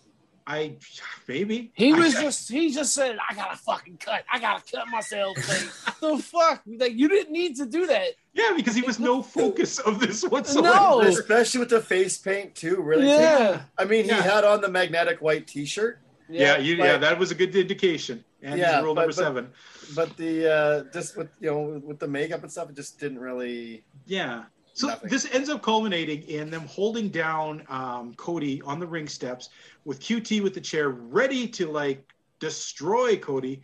And who comes out and saves him but tiny little red velvet? He's my partner. Which was funny because you know what? You guys all said, well, it would have been more effective if it been Brandi Rhodes. I actually thought it was Brandi Rhodes at first to like cut in on her face. I'm like, oh, what? Red velvet? Because would it make more sense to send the pregnant lady out? No one's gonna attack the Yeah. pregnant lady, right? But uh, yeah, we have red, red velvet declaring he's your friend and my partner. Just like, okay, and they back off. Uh, the only thing I'm going to say I liked about this guys is I'm not a biggest. It's not that I don't dislike him. It's just he's so bland. But during this whole thing, the look on QT Marshall's face was awesome. He was selling it like a guy who went over the edge, Yes. was horrified what he was doing, but still felt like he had to keep going. Like that. It's too bad he's boring as shit, and we're not going to even care about the rest of this feud. Yeah. But uh, and another funny thing that happened is I get this thing from uh, Andy that says, "How come Jade Cargill didn't come out?" Oh, because Red Velvet had to walk to the back first. now, before we get into Jade Cargill, uh, Rick, this whole match and breakdown. This this was poorly done. I feel like the match itself I wasn't a big fan of. I really wanted to like it, but I wasn't there for it. Um, the one thing I would say is when the hell is Cody leaving? Like every time they get close to getting rid of him, you know, they had Penta with the shoulder. I'm like, yo, Penta's gonna take him out. And no. And now all of a sudden QT's about to bash him in the head with the chair and take him out. No. And then I have to say this about Red Velvet. Red Velvet, Dustin is fucking dripping with blood like a stuck pig. And you're talking about Cody needs help. Nothing happened to Cody. This guy got power drived on the steel steps, had his head ble- bleeding all over. But no, Cody needs the help. Come on. Ridiculous. All right, Andy. Yeah, I, I saw it a little differently as far as the match itself. To me, it, it I saw it as, as Cody almost looking more heelish Mhm. in, in the way he was pulling back. It was like it was like it's like playing cat and mouse. Mhm. And it's like he's caught him. And it's like uh, that's okay. Don't worry, big guy. I'm gonna let you go. I'm not gonna hurt you. I'm not gonna hurt you. You didn't Yeah, get yeah, those yeah. facials though. Like when he had that honest look on his face, like, oh, I don't like. It's, I bought the facials of like, yes, I don't want to do this, man. I don't want to do this. It, it was, I don't wanna do this, happening- baby. It was, it was happening to to me. It, it happened too much, and Mm-hmm. I just thought like it, it didn't it didn't like to me it didn't garner sympathy for for QT. I, I thought he Mhm. almost looked kind of more I, I would say like a schmuck, but just Yeah, like he didn't belong. Mhm. Like he he didn't. wasn't on the That's- level at all. Yeah, so to me it was just you know, but I will say, and I mean, and I you know, and you guys know from the from the from the uh, group chat, the randomness of QT coming back into the ring, punching Arn, I think was, and I mean, and it's I'm I'm an Arn Anderson fan. Yeah. I mean, you know, But it still was damn awesome. it that was probably the best thing for me all night because just it was so out of nowhere. Yeah, It, it was a it was a great looking punch, and I mean Arn obviously sold it well, yeah. but damn, was that just that was just a thing of beauty. So I I love that. Um, yeah, I'm sorry. Like I, I mean, and again, this goes to fantasy booking, so who knows about Red Velvet? I, you know, it doesn't matter. Brad, Brandi's pregnant. She should be the one out there Yeah. begging for the life of her husband, like, please don't hurt him. It's like, you know, like that would make more sense that she's gonna come like after Cody than like what Rick says that instead of going to help Dustin, Yeah. you know, she's no, please, he's, he's my partner. Like, Yeah. it just, and I think the sympathy there would have been that would be on the level of like Elizabeth, you know, going in front of somebody. You know what I, you know what I mean? They're like still going in front of somebody. I mean, you know, she's not pregnant, but just that. I mean, Elizabeth Real had that connection. yeah, Real that real connection. connection. And there's that, and I, and I say this as respectful as possible, the helplessness. I Mm-hmm. mean, because I mean, Elizabeth, you know, she, you know, she wasn't an imposing figure. She didn't At do all. anything. Yeah. No. And I mean, as a, as a pregnant woman coming in, be like, Mhm. whoa, whoa, okay, guys, like bets off, like all bets off. So to me, I think they kind of, they kind of missed it there for uh, not having Brandi. And, and, and I forgot to mention this too is like Arn, who never gets involved physically. They even took him to the side rail, rammed his arm off, and did another spot there. I'm like, whoa, Arn, Nah. nice. Your osteoporosis pills must have came in this week. All right, uh, Wow. wow. Double A. Double. Sorry. Okay, uh, Elio. Uh, already, I wasn't uh, really looking forward to this match. So for me, um, I wasn't as into this match too much. It was just okay for me. Um, the whole thing with uh, all the students from the Nightmare Factory attacking, Dividing. yeah. So I guess what now we have uh, a, another faction here. Yeah, yeah. And wasn't it funny to see Lee Johnson? Yeah, he got, he got, I, I, did, did he get uh, power bombed? And I love the great explanation Yeah. by That was a uh, big bump for Lee. Yeah. Yeah. Yeah, and the commentators, well, you know, when he won his first match, he thanked everybody but QT Marshall. and Yeah. Payback. Like what? Yeah. I already got the faction name. It's QT Marshall and the Bad Apples. Nice. nice, Rick. Um, the last thing I'm going to say here is, you know how they always AEW is trying to get these really involved stories, right? And I was listening to uh, Jim Cornette this week, and he was talking about last week's show, and he said, "Don't you guys found it funny that they had QT Marshall out there talking about how his life is so tough under Cody, and then they cut to his beautiful wife of since he's no, they've been together since high school, and blah blah blah, and he goes." Wasn't he fucking the bunny like six months ago on TV every week? He has a to the point. wife pretty damn quick, so kind of hard to buy the sympathy there for him and his I wife. have a point. Sorry, I just I found that very laughable. Uh, speaking about laughable, Jon Moxley giving one of his laughable promos. This fell back into the promos I don't like, where he's just ranting on.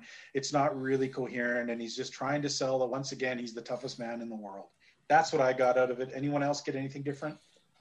Just that he said that he had burns and scars, and then he took off his His shirt. jacket and shirt, and he had no burns or scars. Yeah. He must have meant like the mental internal burns and scars. Like Kane. But he said it. He was like, "I'm itchy from these damn uh, Well, barbed yeah, wire it's scars." just- from itchy, if they're inside, you know, it's like when you get the heebie-jeebies and you're itchy, but there's nothing visible. You can't No. see anything. Explain to me how he got burn scars when it was a little fizzler that went off on the.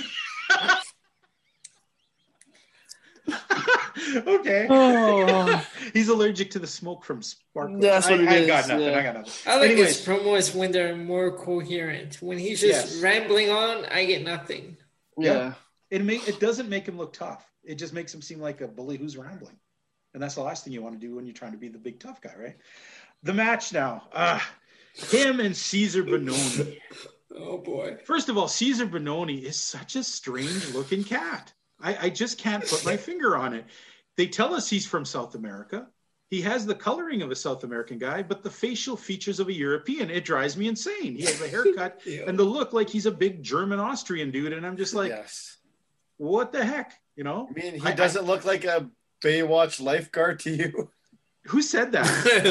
yeah, one of the commentators said that. He looks Was like it- a was it- Baywatch. was- I think it was. No, I thought it was Mox.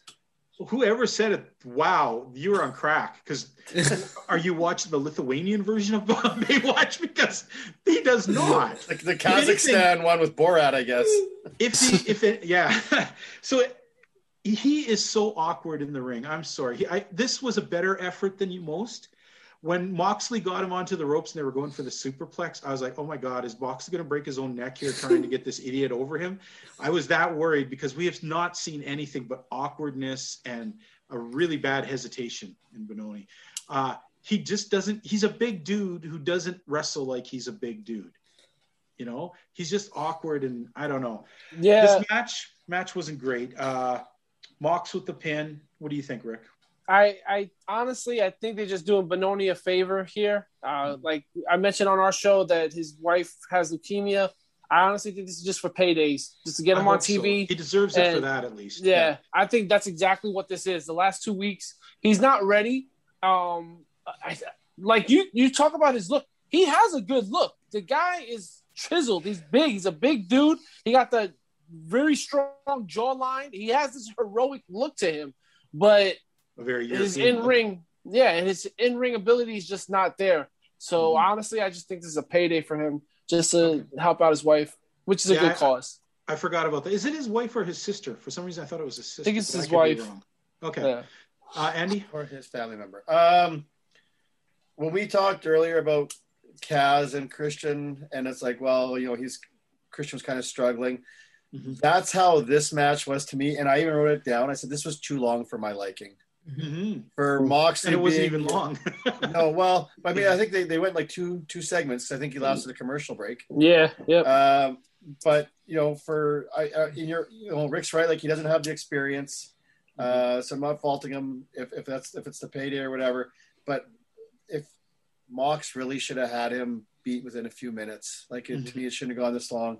Um, what else was there? There's something else here. Oh, and, and apparently, was it Ryan Nemeth and the Drake Yes. dude? They're they're a faction They're a on Dark. now. They're from Dark. They've, Yeah, they've yeah. been Okay. teaming together Yeah. in faction. Yeah. Yeah, no, there's uh yeah, I don't know about that. There was something else. Oh, you know what? No, here, just because because Rick, you, you were kind of talking about it. Cezar Bononi to, to me, and I'm going to say this as I'm trying to be like be complimentary here. Yeah.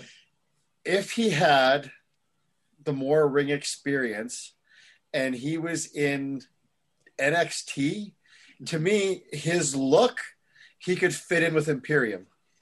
Yes. He looks very European, Yeah, despite the fact he's a South American. Yes. I'm just trying to be complimentary and put him, Yeah. if he had more experience, that's how I could see him with that look. And all I've got to say to that, guys, is you may not realize this, but he was in the NXT system for years Wow. Wow. and, ne- and was released because he never could break onto TV. He Good- just wasn't good good enough. catch it. All right, uh, Elio? No, this match. Uh, I really, I really didn't get anything out of this match. For me, it was too long. Yeah. Okay, fair enough. Fair enough. Um, this kind, I, I, I got some funny things. This is one of those segments where it's horrible, funny, and good all in one shot. And we're talking Team Taz. And it's because you have all these different personalities in here. You have the horrible in Taz trying to be the tough guy talking. Uh, you have the bizarre and funny Brian Cage, who uh, you're never. They're trying to say he's on the same table, but he just won't say he is. And then Ricky Starks turned into the weirdest Latino game show host for this segment. I'm, I'm not sure how to describe it. He, I've never seen him act like this. He went the slightly effeminate, over hyper Latino guy who was just trying to talk to his friend. Like it was something else. I don't know how to describe it. Rick, what did you think of this when he's It was- especially the look on his face at the end when he sat there with his legs crossed and this Oh. weird smile? Yeah, it was like he just stuck a fork in a socket and he just was just like, I know this is bad. Uh, who better but Brian Cage? I mean, they gotta split this this faction up Yeah, already. Come this on, man, was this is ridiculous. Now, yeah, split it up. Okay, I'm okay. done. Andy? Uh, yeah, I like the way you describe it. It was, a, I almost want to say it was a dumpster fire, but it was because Ricky Starks, like whatever, whatever that was, was awesome. I loved it. And, But it sure and- wasn't him, right? no, no, but it was it was funny as heck and entertaining, you know. And and and Taz, it's I mean, and I'm gonna date myself here, and I'm trying to remember the name of the character. I probably could have looked it up, but it's like he reminds me of Kevin Bacon's character in the national, the classic National Lampoon's movie Animal House Mm. where at the end of the movie everything's chaotic everything's falling apart. He's like all is well. There is nothing to see here. All is well. You know before he just gets like pummeled by a crowd of people and that's how i feel with taz and it's just it's it, it's almost i don't know if i don't know that they're trying to m- intentionally make it funny at this Yeah. point but it's almost like a, like a, a, a caricature of you know like a, of, a, of an angle of a group that's like oh yeah i don't know everything's okay it's like but like we're all in on the joke except Taz. Taz. yes, because you almost get the feeling like they gave Taz a script and said, "Okay, go out and read this," right? And they didn't tell him that those guys were going to jump in and cut him off because every week he's kind of like, "Oh, okay, yeah, go ahead." Like, like he told, like he sincerely didn't re- think they were going to do this. Nothing to Uh, see Elio, here. All sorry. is well. Elio, Yeah, this was this was bad for me. They, they need to break this group up. is it bad that I want to see Ricky Starks like this always? Oh, I, it's entertaining, man. It's, it's. Entertaining, yeah. I'll give him that. No, Okay, but no. sorry, he, he's entertaining. He is. He is. Now, I, I, I, in all our excitement of talking about this other stuff, I did skip over one part, uh, and I mentioned to it, allude to it, is Red Velvet had gone to the back to do a little interview. Jade Cargill comes out, beats the crap out of her. The best line for me almost the whole night was Jade, Jade going, "Bitch, you made me break my heel," Yes. yes. because she ran out wearing heels. Why do wrestling girls do this? You know, we talked about uh, Sheeta last week taking 10 minutes to get to the ring because her high heels were so big. But uh, Cargill runs in, who's already seven foot four, runs in with high heels and breaks one. Okay. Uh, once again, laying out uh, Red Velvet, showing me that Red Velvet is just a mouth that just takes a beating, I guess. Yep. Uh, anyone else get a. Oh, that sounded terrible. Did anyone else get uh, anything out of For- for me, this I was- sure didn't mean it like that. TVMA. TVMA. No. For me, this was uh, this was I was fine with this one. Mhm. It, it was just that that one line just uh, was uh, just for that one line. Yeah, it I was, was pretty fine with this uh, segment. and it's finally nice to see her do something, right? Like, Yeah. At least she added something Yeah. to her repertoire. Rick, you got anything on this? I just love Jay Cargill. Keep doing you, girl. yep. uh, Andy? I guess this explains why we get Red Velvet coming out instead of Brandi. Mhm. But to, but to me, it's, it's like I don't know. Like it seems like I mean that was a one and done thing with their match. So to me, you know, if you're that, I'm not even going to say the phrase. If you just if you're that woman, why are you even bothering with Red Velvet? Like move on. Uh, excuse me, Red Velvet. bitch. Okay, And. Red Velvet tried to say that she can come at her, so she was just like, "No, I'm that bitch. You ain't coming at me." No, And don't forget, she can mix that cake. Um, there you go. uh, okay, Andy did send me a quick note as I was talking, and I don't get this because I thought I saw everything, but was there something to do with Yes. with uh, Ethan and uh, Yes. Scorpio Sky? Oh yeah, yeah. How did I Apparently now miss they're a this? tag team. Scorpio Sky went from tag team to his singles run back to a tag team with Ethan Page. Yeah. Are you serious? Yeah. But it was Yeah. actually a pretty damn good promo. It was. Please tell, both- talk about both it. Somebody them, talk yeah. about it because I missed it. I obviously was So forwarding around. it was basically just Scorpio Sky saying one thing, and as he was talking, Ethan Page it flicked to Ethan Page, and he was talking, finishing the sentence, and then went back to Scorpio, and then back to Ethan, and then boom, they were both together, and then Yeah. boom, now they're finishing each other's sentences together. That's it some was black pretty magic cool. shit, man. Yes, it was. it's almost like best friends. Oh no, wait, that gimmick's already taken. Never mind. Oh yeah. If they hug, I'm out. All right. Anyone else want to touch on this? I have, like I it, I have no. it clue. was, you know what? It, if you put It's aside the whole, if you put aside the whole Scorpio thing of, of yeah, tag to single, back to tag, it was a good promo. And and you know what? I'll give Ethan Page credit because you know I didn't really know who he was, and uh, you know he's coming out here saying like, hey, like AEW dropped the ball. I'm a world class talent, and you know you're not using me properly. And that's kind of like what kind of like what Scorpio Sky was saying, Mhm. and sort of kind of put them together. It's like, okay, well, hey, maybe we'll get We something can good bitch come out of together. this. we can bitch about it together. Okay. Yep. Elio? No, pretty much what Andy what Andy said. Um, yeah, they were finishing each other's sentences. Um, seeing about how the company uh, dropped the ball with both of them. Wow, there's love in the air. All right, moving on. Um, now, one of the biggest complaints that I have about AEW on a consistent basis is these so-called uh, backstage fights that break up. You know, where guys are fighting into things, and and uh, like especially the best friends are the worst for it. They've had the worst amount of these things that just look like absolute crap. They honestly look like uh, me, Elio, and Rick could take a camera and pretend to do this back behind a dumpster and tried to make it like sell it as a national television. Okay? Now I've done That's- some things behind dumpsters, but I've never done that. I know you have. This is I'm trying to clean you up, boy. But anyhow, and I ain't giving you that ten bucks. Anyways, um, what? So they're very bad usually for this. Uh, when the setup came, we have the setup of uh, the Pinnacle. They're sitting in the former Inner Circle's uh, office. Um, they're go uh, MJF's going on and on about ridiculous bullshit about like an interior designers and he's got like these things he's gonna I, I, with, with the fabric was, was were they gonna get new Yeah, suits? new Was that what suits. New suits, Okay, yeah. I wasn't sure because all of a sudden he went to interior design and blah blah blah blah blah. And then one thing, and this becomes important later. All of a sudden they have a Pepsi machine, uh, Pepsi cooler in the back, which you've never seen, and I don't think in any of the things I don't recall ever seeing a Pepsi cooler in that thing. But they focused on that, and I thought, okay, something's going to happen with this shit before the night's over. So as they're going on, they walked. Uh, MJF says something. We're get rid of this horrible bathroom, and he opens the thing, and standing in there is the entire inner circle except for Jake Hager. Yep. The funniest part, because I made my wife watch this part with me. She laughed so hard when he shut the door and said, "We're out of here. We, we, we need to go. we need to go." and they start heading out. They open the door, and there's uh, Jake Hager, and then he throws a punch. Now, my first mind is, "Oh crap, this is going to be another shitty thing that makes wrestling look terrible." Okay, the whole thing of when you're watching with your friend and you're trying to explain why Yeah. you would watch this, right? But instead, this was like the old sometimes you would get in a WCW Nitro day where you went, Holy crap, that's cool. Those guys are going at it backstage. They proceeded to have a kick ass segment fight, with the only exception I didn't like was I'd rather they just had the camera up instead of doing that two cut angle thing to try and imply that uh, Sammy Guevara really slammed that door Yeah. heavy into that took you right out of it. They didn't need to do that. They could have just had the camera go up a bit, you know, and they could have positioned it or whatever. But having that was an obvious cut. You knew then that they took his head out, did the thing, put it, you know what I mean? So that part was a bit sucky, but the rest of it was very good.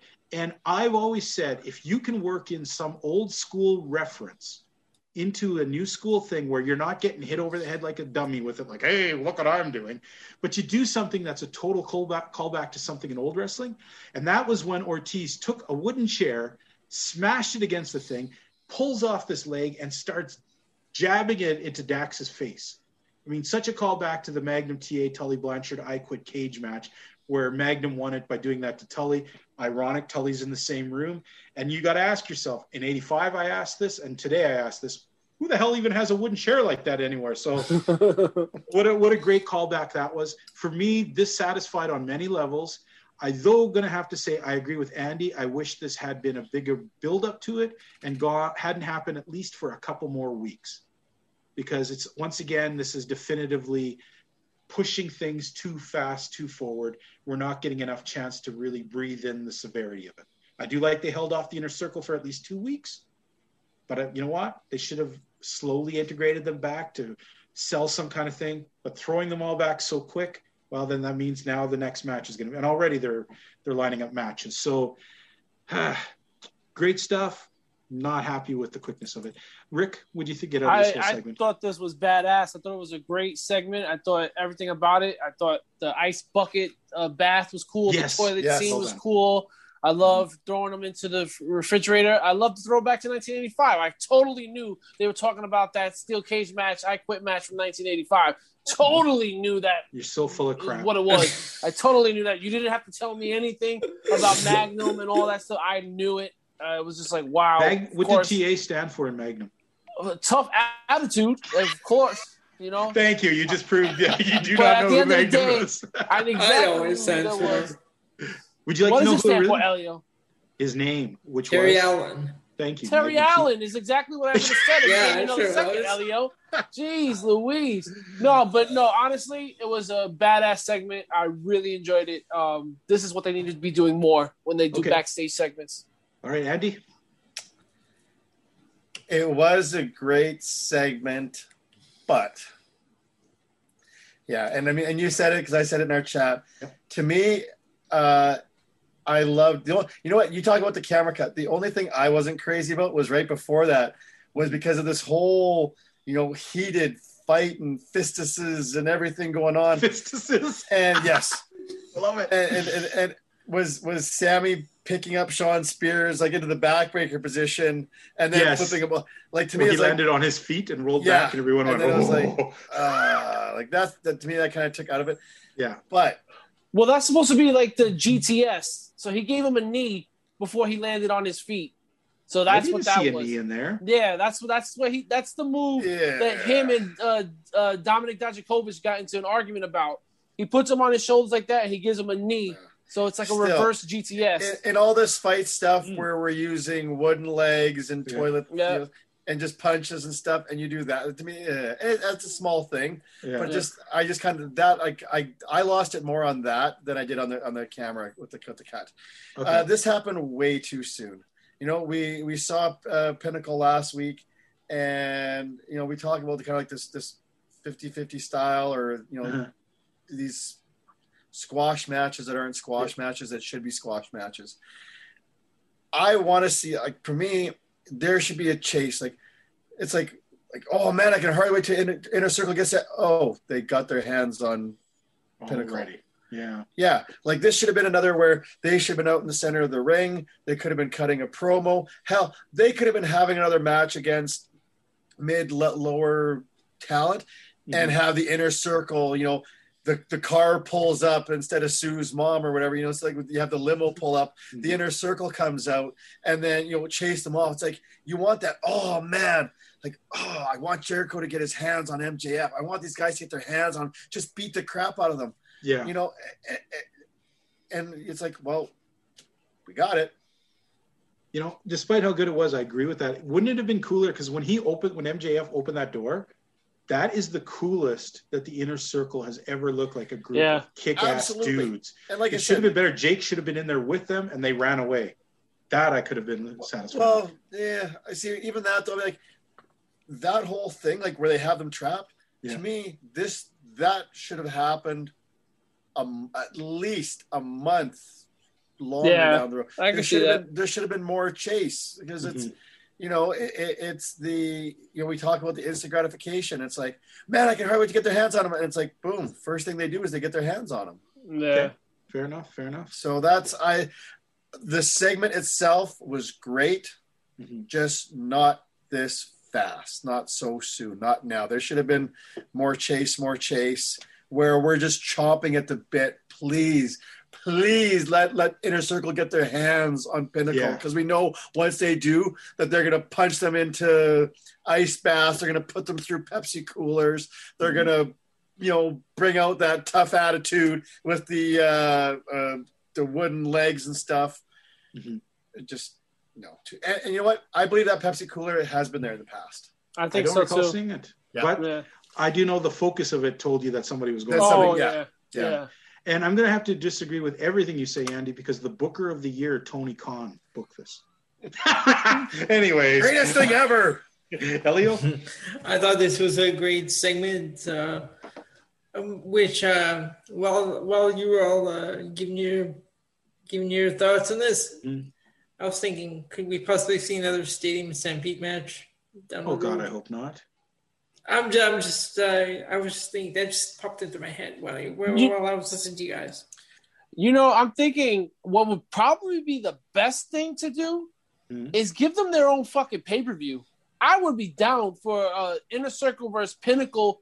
Every single match is with them. Have Santana Ortiz versus FTR. Have Wardlow versus Hager. Have Jericho versus MJF.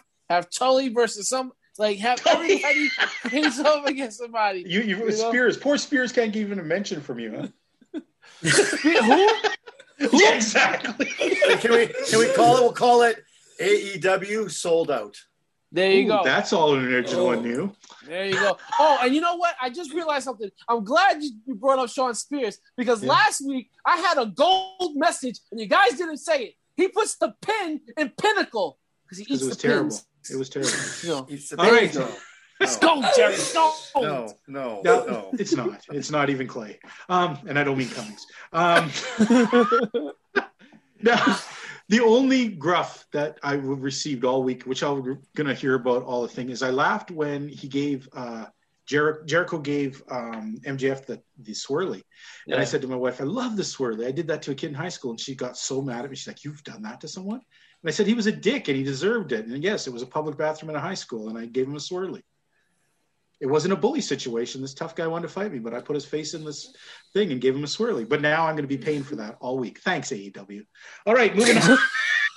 I like that's AEW's fault that I was an asshole as a kid. All right, um, um, let's go over to now. I know we're going to get some disagreement with Andy, but I'm sorry. I I I, I agree. I cannot stand Don Callis whatsoever. Okay, but for once, he actually his smarmy, his horribleness worked for this segment. Okay, uh, I got a big kick out of when he got rid of the of Marvez and got rid of. Uh, what's his name? Nick Jackson. Nick. Yeah, yeah, why don't you go be a rock star, whatever it is the hell yeah. you're trying to do? Go go do that over there. That was He's pretty growing funny. Some facial hair. Nick is growing some facial hair now. Well, he had like a chin strap. If he could only get it on his head, eh? Uh, anyways. but then, uh, okay, Matt Jackson is the worst actor in the world. So give him a role where he doesn't really have to say anything. This was perfect for him. He could just sit there and smolder, which is exactly what he did. Callis played this weird thing. Like he played this psycho dude. I love Kenny Omega. I thought you loved Kenny Omega. Whoa. It was pretty funny, I thought. And then he slaps. This is the part I don't get. Usually the young bucks defend themselves, but it seems when they come in this situation that has anything to do with Omega and those guys, they turn into the biggest pussies in the world. They'll just take abuse and, and sit there and smolder and think about it. So he lets Don Callis slap him in the face. If you've met Don Callis, you probably just want to punch that dude before he says anything to you. but he takes a slap to the face and lets him walk away. Thought it was kind of effective, actually, except for the fact that, to be all honest, he should have just nailed Callis. Yeah. Guys, Yeah. anything on this? Rick? I think uh, Bad Bunny's punch over Don Callis' slap for sure. okay. That's Andy? Nah. I expected that. Uh, Elio? I, I thought Matt Jackson was gonna punch him for like a second, and then he just then he just like holds back and he's like, Wah, wah. I'm like, Yeah. nah. I'm like, nah. Uh, okay, okay. I just, I just got it. Was, it was kind of like a weird segment for me. All right, all right. Uh, I do got to say, love this translator guy that hangs out with uh, As- Lucha Brothers. yeah. He has got this sliminess to him that you just, I like that. Alex, Uh, whatever. I can't think of the last name. Alex something starts with an A. Al- no, I can't even remember. Yeah. Um, interesting promo. Uh, it's I always find it funny that they he always translate what Penta says. Yet we know Penta can speak English, and he doesn't need a trans. If anybody, maybe Laredo Kid is probably the only guy who actually can't speak English. So, but uh, interesting to have that set up promo. We then go to Omega and the Good Brothers taking on Laredo Kid and the Lucha Brothers.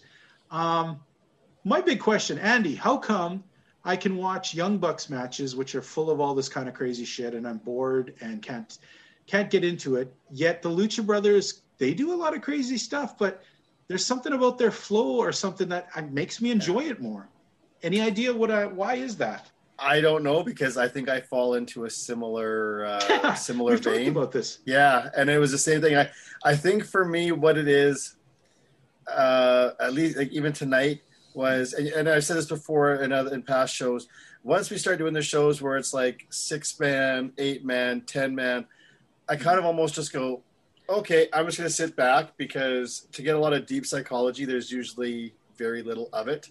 Yeah. And I think so. I kind of give that suspension of disbelief a little bit more, uh, and then I throw in because, and I'm not saying this is a knock, but I think this is part of the reason for me is when you insert kind of, especially in this sense, like a Mexican trio. Yeah. And if you're familiar with kind of like way a lot of the lucha libre matches go, where there's a lot of you know a lot more free flow, uh, there isn't really the tags, that type of thing. You're a little more open Mhm. as opposed to a more standard traditional style wrestling match, like the beginning of the show, like like Christian versus Kaz. Like you know, you, you wouldn't get all this craziness. Mhm. And uh, it, it, this for me, maybe that's just where it's like, okay, I'm turning my mind off, and Just go we with just, yeah, I, I think it was like there's whatever that one sequence of moves where uh, was it Kenny or somebody was against the ropes, and then Fénix did that rope walk, Yeah, right came out of across and kicked him in the head. Like he like came out of like the camera range and like walked. It was like, holy crap! Like that, you know, that's pretty pretty sweet. Um, it, it and that's there's a few times I kind of caught myself going, okay, really, come on, okay, and then it's just like, nope, shut it off. And that's why I ended up being okay with it, and I think that's Yeah. I just don't afford that to the Young Bucks and most other, say, like American. That that's more reserved for multi big For multi person matches and Yeah. Lucha Libre. Yeah. And I gotta say, lucha libre in this sense, it really works a lot better when you're not fighting a high flying team. Yes. If it's a lucha libre with the setup of two big dudes and a guy who, you know, was pretty creative, this turned into be actually a pretty good match. It ends up in the end with uh, Omega getting the pin on Laredo Kid, which they downplayed. But if you're a hardcore wrestling fan, it's redemption for uh, Laredo Kid kicking out of the One Wing Angel uh, a couple months back. Uh, really good. I like I said, interesting match. Uh, really, the Laredo kid did this crazy ass dive, which was even crazier than a Fénix one because he almost did a backflip into the crowd as he came off the thing. He was running so damn fast. Uh, but like I said, fun match uh, and a good setup. And then we have this thing at the end with Moxley coming out, the Young Bucks coming out, and Matt selling his soul. That must have been a hell of a slap. That, That was a uh, stinger. it was a stinger that Callis gave him uh, to set up, I guess, this feud. To, For to next, go yeah, and for next week, Rick. 'cause I think they already advertised. already, eh? They already advertised. So uh, this whole situation, Rick, you get anything out of this? You know, the one thing I did get out of this, and I I think it's a good way to set up for a hot topic for next week. I want trios titles. If you're gonna have all these six man tag match, bring the trio titles out and and do that. So I think uh, one thing we could definitely do is talk about the uh, should they bring the trios titles to AEW? hmm Okay, that's something. I like it. Okay. Yeah, let's get a let's get a jump on that. Okay, uh, Elio, you want to throw in anything on this match? Uh, for me, this was a good match. I enjoyed this match. Fun, fun match. Yeah, I gotta say, man, Fénix, that dude is smooth as shit. I mean, he so many transitions from move to move to things you wouldn't expect. You know, he gets thrown through the rope, spins back in, jumps on one foot, pivots into a kick. Like holy smokes! Gotta say, Not that a was corn pretty in that shit. Yeah. So although although when the corn comes out and it falls apart for Fénix, it looks like absolute garbage when he's has an off night. It looks bad. Uh, luckily, he doesn't get too many of those. Next, we go on to uh, the quick, well, really quickly here. Jesus, the Baker, uh, Britt Baker uh, promo. Uh, Andy, I want you to go in on this because this was one you that you were very interested in. I really liked it. Mm-hmm. Uh, it definitely proves our point that we alluded to earlier, talking about Thunder Rosa. Um, you know, she was the winner of the match, but it sure doesn't feel like it since then. Yeah. I mean, it's been, you know, Britt Baker's been the one that's kind of been pushed to the forefront. Uh, what I like about it, and I think this is a, a great heel thing, is her pointing out that, hey, this was a lights out match. It was non sanctioned, so it doesn't count. Yeah, and we've had that before because didn't uh, Omega bring that up Right. about the Yeah, match with did, Jon yeah. Moxley? Yep. Yeah. And so for for her to bring it up, uh, I loved it. And, and so that, to me, that almost I'll let that slide as validation for Thunder Rosa one. Yeah. But Brits come out, you know, smelling like roses and looking like the face of the AEW Women's Division. So I, I thought it was really good. Okay, you know what? Let's let's move on to the next match where- we have the setup of uh, the Bunny and Nyla Rose taking on Shida and Tay Conti, and um, there were some great things in this match. I got to say, uh, Nyla Rose looking more of a beast than we've seen in a while. Uh, Bunny looking very effective when she got her moves in. When she got into the ring, she actually uh, had some very good stuff. Shida might have been the weakest part of this team because it didn't seem like she really did a lot during this match except take lots of beatings. Uh, Conti had a great hot tag where she came back and uh, and it looked good. Like I said, that first opening thing when she she did that thing with the foot, I was just like, oh boy, after I put her as elite, and now I'm gonna look like an idiot. But um, she came back and when she did her knee attack, as opposed to last week when she did it, uh, half of them looked good. This tonight looked all good with her throws and her knees. Yeah. She came across, and then her finishing move almost took the win. There is, uh, it looked almost awkward, but like she saved it. Like maybe just the girl was too heavy for her to set it up properly. So I like that. It added a little realism into it. Uh, my biggest eye roll, however, is watching two little girls climb up to the top rope and jump on 10 members outside of the thing. And really, They caught the first one. Yeah, but Yeah. they should have caught both of them at the Yeah. same time. They're so Yeah. thin and small. It, it was it was something. It was something that made me. so Nyla mad. should have jumped off. Oh God! after Everyone would have catching moved. Two of them. that, that would have been like a like a Wile E cartoon coyote thing Yeah. where Yeah. you know just right through everybody's moves out of the way and she just boom goes right through the right through the cement. yeah, Man, it pops up in Albuquerque. Anyways, um, the end. Um, but all in all, you know what? Uh, I wasn't sure what to think of this match. I kind of get a little worried when I see Nyla Rosen matches because Mhm. they, she has not been booked very well. And Bunny, I knew nothing to expect because we really haven't seen her do Jack in a match forever. But overall, I'm going to say I enjoyed the match. Love the fact that Tay Conti's shorts were probably three sizes too small for her. That was probably a bonus.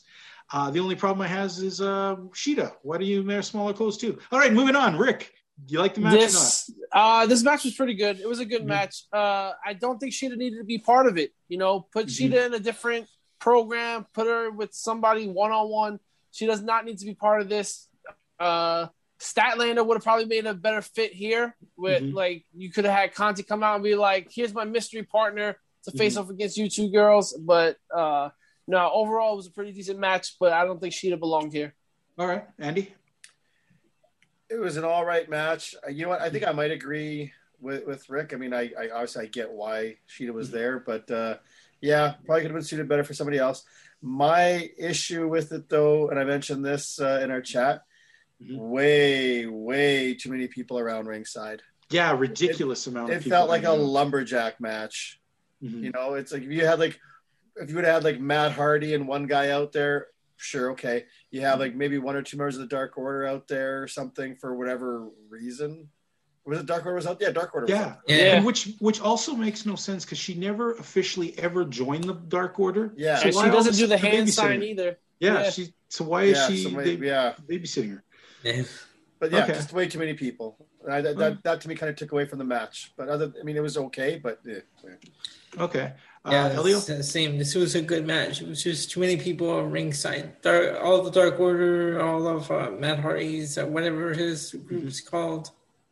Now, for me, the more logical thing at the very end of this match is they seem to be. I, they didn't mention it this week, but Tay Conti is the number one contender for Shida's belt.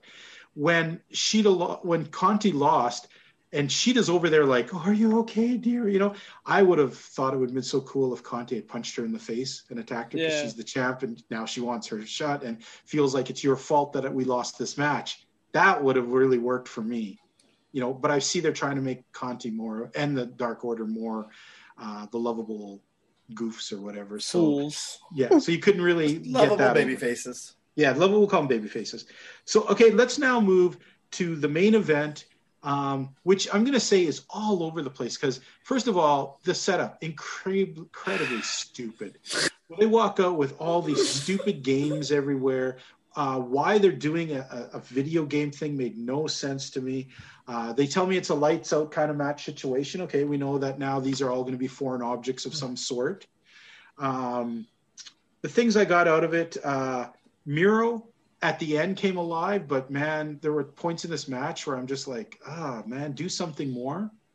Uh, Kip Sabian, this is the most I've seen this dude Yeah. ever do anything he actually slightly impressed me with his aggressiveness, you know, but he's also so small. Wow, I didn't realize how small he was, you know, trying to fight these guys. Um, Cassidy, I don't know what to think of Cassidy. Sometimes he's okay, sometimes he's not. You guys like his new song that he got? I didn't even notice it. I've heard about it and I forgot to listen for it. I know it's isn't it a Pixie song, I believe? Yeah, yeah. Yeah. I've read about it. I just I forgot to actually listen. I just don't understand how it goes with his character at all. I don't I don't get it. It just was honestly- is honestly a case of Tony Khan really loved the song, wanted Yeah. to purchase it to use for a wrestler, and thought that Cassidy would be the best fit for it. So okay. um, he they've purchased that song just like the Jungle Boy one, so he'll be using it every time he comes out. Right. Um, Lego, oh my goodness, they pull off. How, how does this indie- logic work? He pulls off a doll off the fake ticket, but the doll opens up and is full of Legos. Oh my lord! So we get the Lego spots, which I, I've talked to many wrestlers say are even more painful than thumbtacks. They'd rather take the thumbtacks because at least it's one pain and it's done. Legos are forever. Um, Then, as this match started to get a little more interesting, dumb things happen. Uh, I pointed out that Kip Sabian gets thrown into the whack a mole sign. His head's popped out. So Chuck grabs, or it was no, it was Oh, it was Cassidy, Cassidy. grabs, Cassidy. grabs the hammer, which we've all seen those hammers. They're just foam, right? I mean, you could hit yourself in the head; it wouldn't really hurt. But it might, you know, I'm sure if you did for hours, you could probably hurt yourself. But anyways, he goes to hit uh, Kip, and instead of hitting Kip, he's actually hitting the sign, which is very obvious. He's hitting the sign. Yeah. And you're thinking, why on earth is he doing that? It's a fucking foam hammer. It's not going to hurt him. So much so that Miro actually picked it up and whacked Yep. Cassidy in the head with it a few times. So that part threw me off. And then, oh my God, we had to have a drive in with Trent's mom bringing back her stupid ass minivan, drives right into the area. Out comes Trent. I thought we would have After- a turn here. I thought Yeah, we had he- a turn. It would have been funny. Comes out, he joins the attack. Then, uh, and I, I, get- I probably missed the order of this, but there was a part in there where Cassidy was about to get pinned. Uh, Penelope Ford, I said right to my wife, "Look, Ford's going to pull him out." Yep, Ford pulls pulls the The referee ref. out. Yep. Uh, she turns around to this machine, and out of the middle of this machine pops Kris Statlander, which exactly made me super happy, but also made me super confused of why the hell she was there because she's never hung out with the with uh, the best friends, and she's never had really any problems with uh, Sabian's group. So I was okay. I guess Kris is back, awesome, but ill-fitting into this whole story. Well, there was that one cool air hockey spot where she yes, she uh, did an did awesome that air- driver onto that Yeah. table. That was pretty badass. That was cool. The Yeah. women are doing some great spots, man. I'm really Yeah. impressed with that for sure. And I think we, with Kris back, and if she, if she if her health is better, I think now the women's division is really got to have some really interesting, good matches for the next while. yeah, You know, it's really back up to a thing. Um, ends up in this match. Uh, frick, I forgot who won this. Oh yeah, the best friends won. so the best friends won. Yeah, Of and then with the stupid "let's give the people what they want," they all hug each other, and I just, I'm sorry, guys. It, this almost could have, in some ways, saved this whole thing, but no, it didn't. In the end, I just feel like this was the stupidest match to have as a main event. The only reason it was a main event because we had two returns. Yeah. Uh, Yeah. The Well, Legos, you had all those video games you had to pull out. That too. that uh, fake Mortal Kombat one that they put. Like we were supposed to believe that Miro was able to pick Yeah. it up. An arcade machine, really, really. Well, you can see it was like one of those small ones that you'd buy at Yeah. Walmart, like one of Yeah. those, you know, like not even like a real arcade game. Yeah. yeah, yeah, the, the three quarter size fake one. Yeah. Uh, you got to remember, we actually have seen uh, Miro and Sabian playing video games that weren't plugged in. Yeah. So did you expect anything more? Um, so yeah, I gotta say for me, it was a bit of a dud at the end. Statlander for me was happiness, but the rest was just like, once again, it proved nothing, solved nothing. It was just there. Uh, for you, Rick, Uh, it was just, it was, yeah, like you said, it was just there. I was Mm-hmm. really happy. I know I was in the chat. I was like, yeah, something good happened, guys, but you catch up. And it was Kris Statlander, and Yeah. I guess it wasn't that great for you. I thought it was great, but Not I think. I, I was looking for something else. because Yeah. plus Andy came in to the show when Statlander had already been injured, so he hadn't been watching Yeah. and seeing Yeah. what she'd been doing, so he had no idea Yeah. really who she was. Yeah, for sure. But yeah, I was expecting Miro to win. I was expecting a turn from Trent, and Mhm. none of that happened. So I was disappointed in that. Okay, For sure. And Andy, It, it was there. I mean, you know, we, we, we come back and from commercial and you see the setup and I groaned.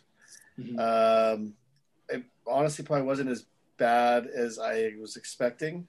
yeah, I'll give it Uh, that. Yeah, and what I what I'll give them, I thought Miro looked vicious throughout almost all of it, which Mm-hmm. I was really hoping that at the end something was going to give, and he was, you know, just say, "I'm sick of all this crap." I was hoping it he was going to attack Skip. Yeah. Yeah. Oh, I just wanted him just to beat everybody down. Um, unfortunately, that didn't happen. What I realized though is as the match progressed, we we got away from all the video game stuff, and it just became like a, you know an all-out brawl fight. Yeah.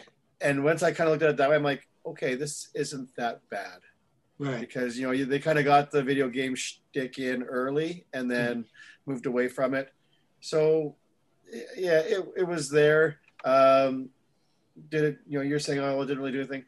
I'm hoping that this provides closure for this whole angle and that Oh we God, can move on. so. But Please. it's not because Trent's back now. It's going to be Trent and Miro. Yeah. Oh no, no. Yeah. Well, it's going to be. It's going to be, guys.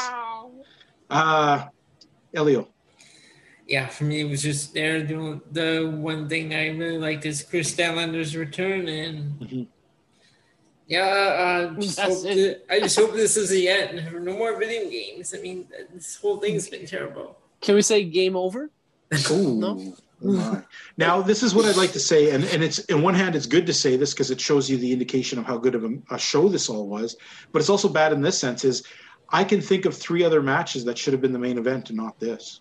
There were three other matches at least that were way better than this, more exciting, that could have been credible main events, and instead we had this teams that nobody's really caring about anymore Mm. doing match that is ridiculous with no setup. This should have opened the show, honestly. Yeah. Well, no, you get, let's face it though, the Christian Cage thing set a good tone for the night. It you did. this, we would have been like, ah, Yeah. It should have been in the middle somewhere. You know what I mean? Um, Mm-hmm. so, okay, overall, let's rate today's uh, AEW show on our report card, featuring A as the top, meaning representing anywhere from 80 up, 80 plus being right at the top, F being at the very low spectrum. I'm going to start off with Elio. Elio, what is your report card on this week's AEW? I'm gonna go with- Dynamite! Dynamite! I'm gonna go with an minus. I thought it was a good show. Hey, Dynamite! Sorry. You keep doing that, you're not gonna hear my uh, grade. Okay, You're what was your grade? dynamite Tourette's or something. What was your grade? I give it an E minus. I thought it was a good show. Sorry, what minus? I'm not. Phone it. Say it. I have shut up. Say it. What I was said it? A minus. A minus. Got it. Okay. Andy. uh, I'm kind of torn between like a B and a B minus. Mhm. Um, You grumpy old bastard. But go on. yeah, yeah, no, no, that's you know what? No, I'll, I'll, I'll go B. I'll give it a B. Okay. Okay. Yeah. Rick. All right, I'm gonna be the grumpy old bastard then. Mm-hmm. Uh, I'm gonna go with a solid C plus. I thought it was a good show, a little below average for me. I think it could have been better. That Well, you haven't I watched think- it weekly like we have. Li- listen, man, I'm watching as much wrestling as Elio, so yeah. Um, Yeah. But no, but I think this was, I think it was a solid uh, C plus for sure All right. for me. Um, I like I said, I've actually really enjoyed this match. It was or this card. It it had four legitimate, really strong matches and a couple weak ones. That is a rarity on AEW for us. It seems every second week we're tra- where we get a, a passable good card, and then we get a, a shitty one, and then we get a good one, and then we get a terrible one. Wow, two weeks in a row that it was good, and I think this was better than last week's. Last week I gave a B plus. This week I'm going to give an A minus. I thought it was pretty solid for what we. It was exciting. There was no parts of this where I was bored, where I was just like, "Oh crud, I want to get through this," or "Oh, how much more of this." Today, my only biggest things that cut off for me giving it an A is a poor placement of uh, the camera in camera garbage. In certain matches, it killed those matches. Uh, showing us in the middle of the Omega Good Good Brothers thing. I mean, that's a high spot match with lots of shit going on. It's pretty hard to watch a tiny little box of it, you know. And it just seemed that happened a lot in the show. There was really inappropriate. And there were other matches. I'm like, God, I wish they would put this in uh, picture in picture. This would make more sense. So bad thing. No audio issues. Nice. But uh, overall, I'm going to say a. We're probably going to rate this. Uh, we'll give it a B plus overall is our, our grade this week. Um, it, just because we said it's it's a it was a, it was worth watching, and let's God let's hope. Wouldn't it be nice to have three in a row, guys? Yeah. So- Especially next week being the Mhm. big Mania week and NXT Yes. Takeover week. Like you need to shine, so Yep. you got to bring everything because WWE is going to bring, be bringing everything next week. So All right. So you know what? Uh, first of all, Rick, thank you for joining us again. It's always a pleasure to have you on the show. absolutely, Thank great to hear your different insights and, and and you know it's great to have so many different views of what we're watching. Uh, andy good deep analysis this week. You too elio. Good good job. So guys i really enjoyed uh, talking about this. And fans we love uh, watching wrestling. Sometimes it's great sometimes it's not but whatever way we'll be here next week talking about it oh don't show those guns my friend They're, we're not on camera the girls aren't going to be screaming uh, anyways, fans, we want to thank you very much, and uh, we look forward to talking to you next week. Elio, say goodnight to the good people. Fans who talk to y'all next week.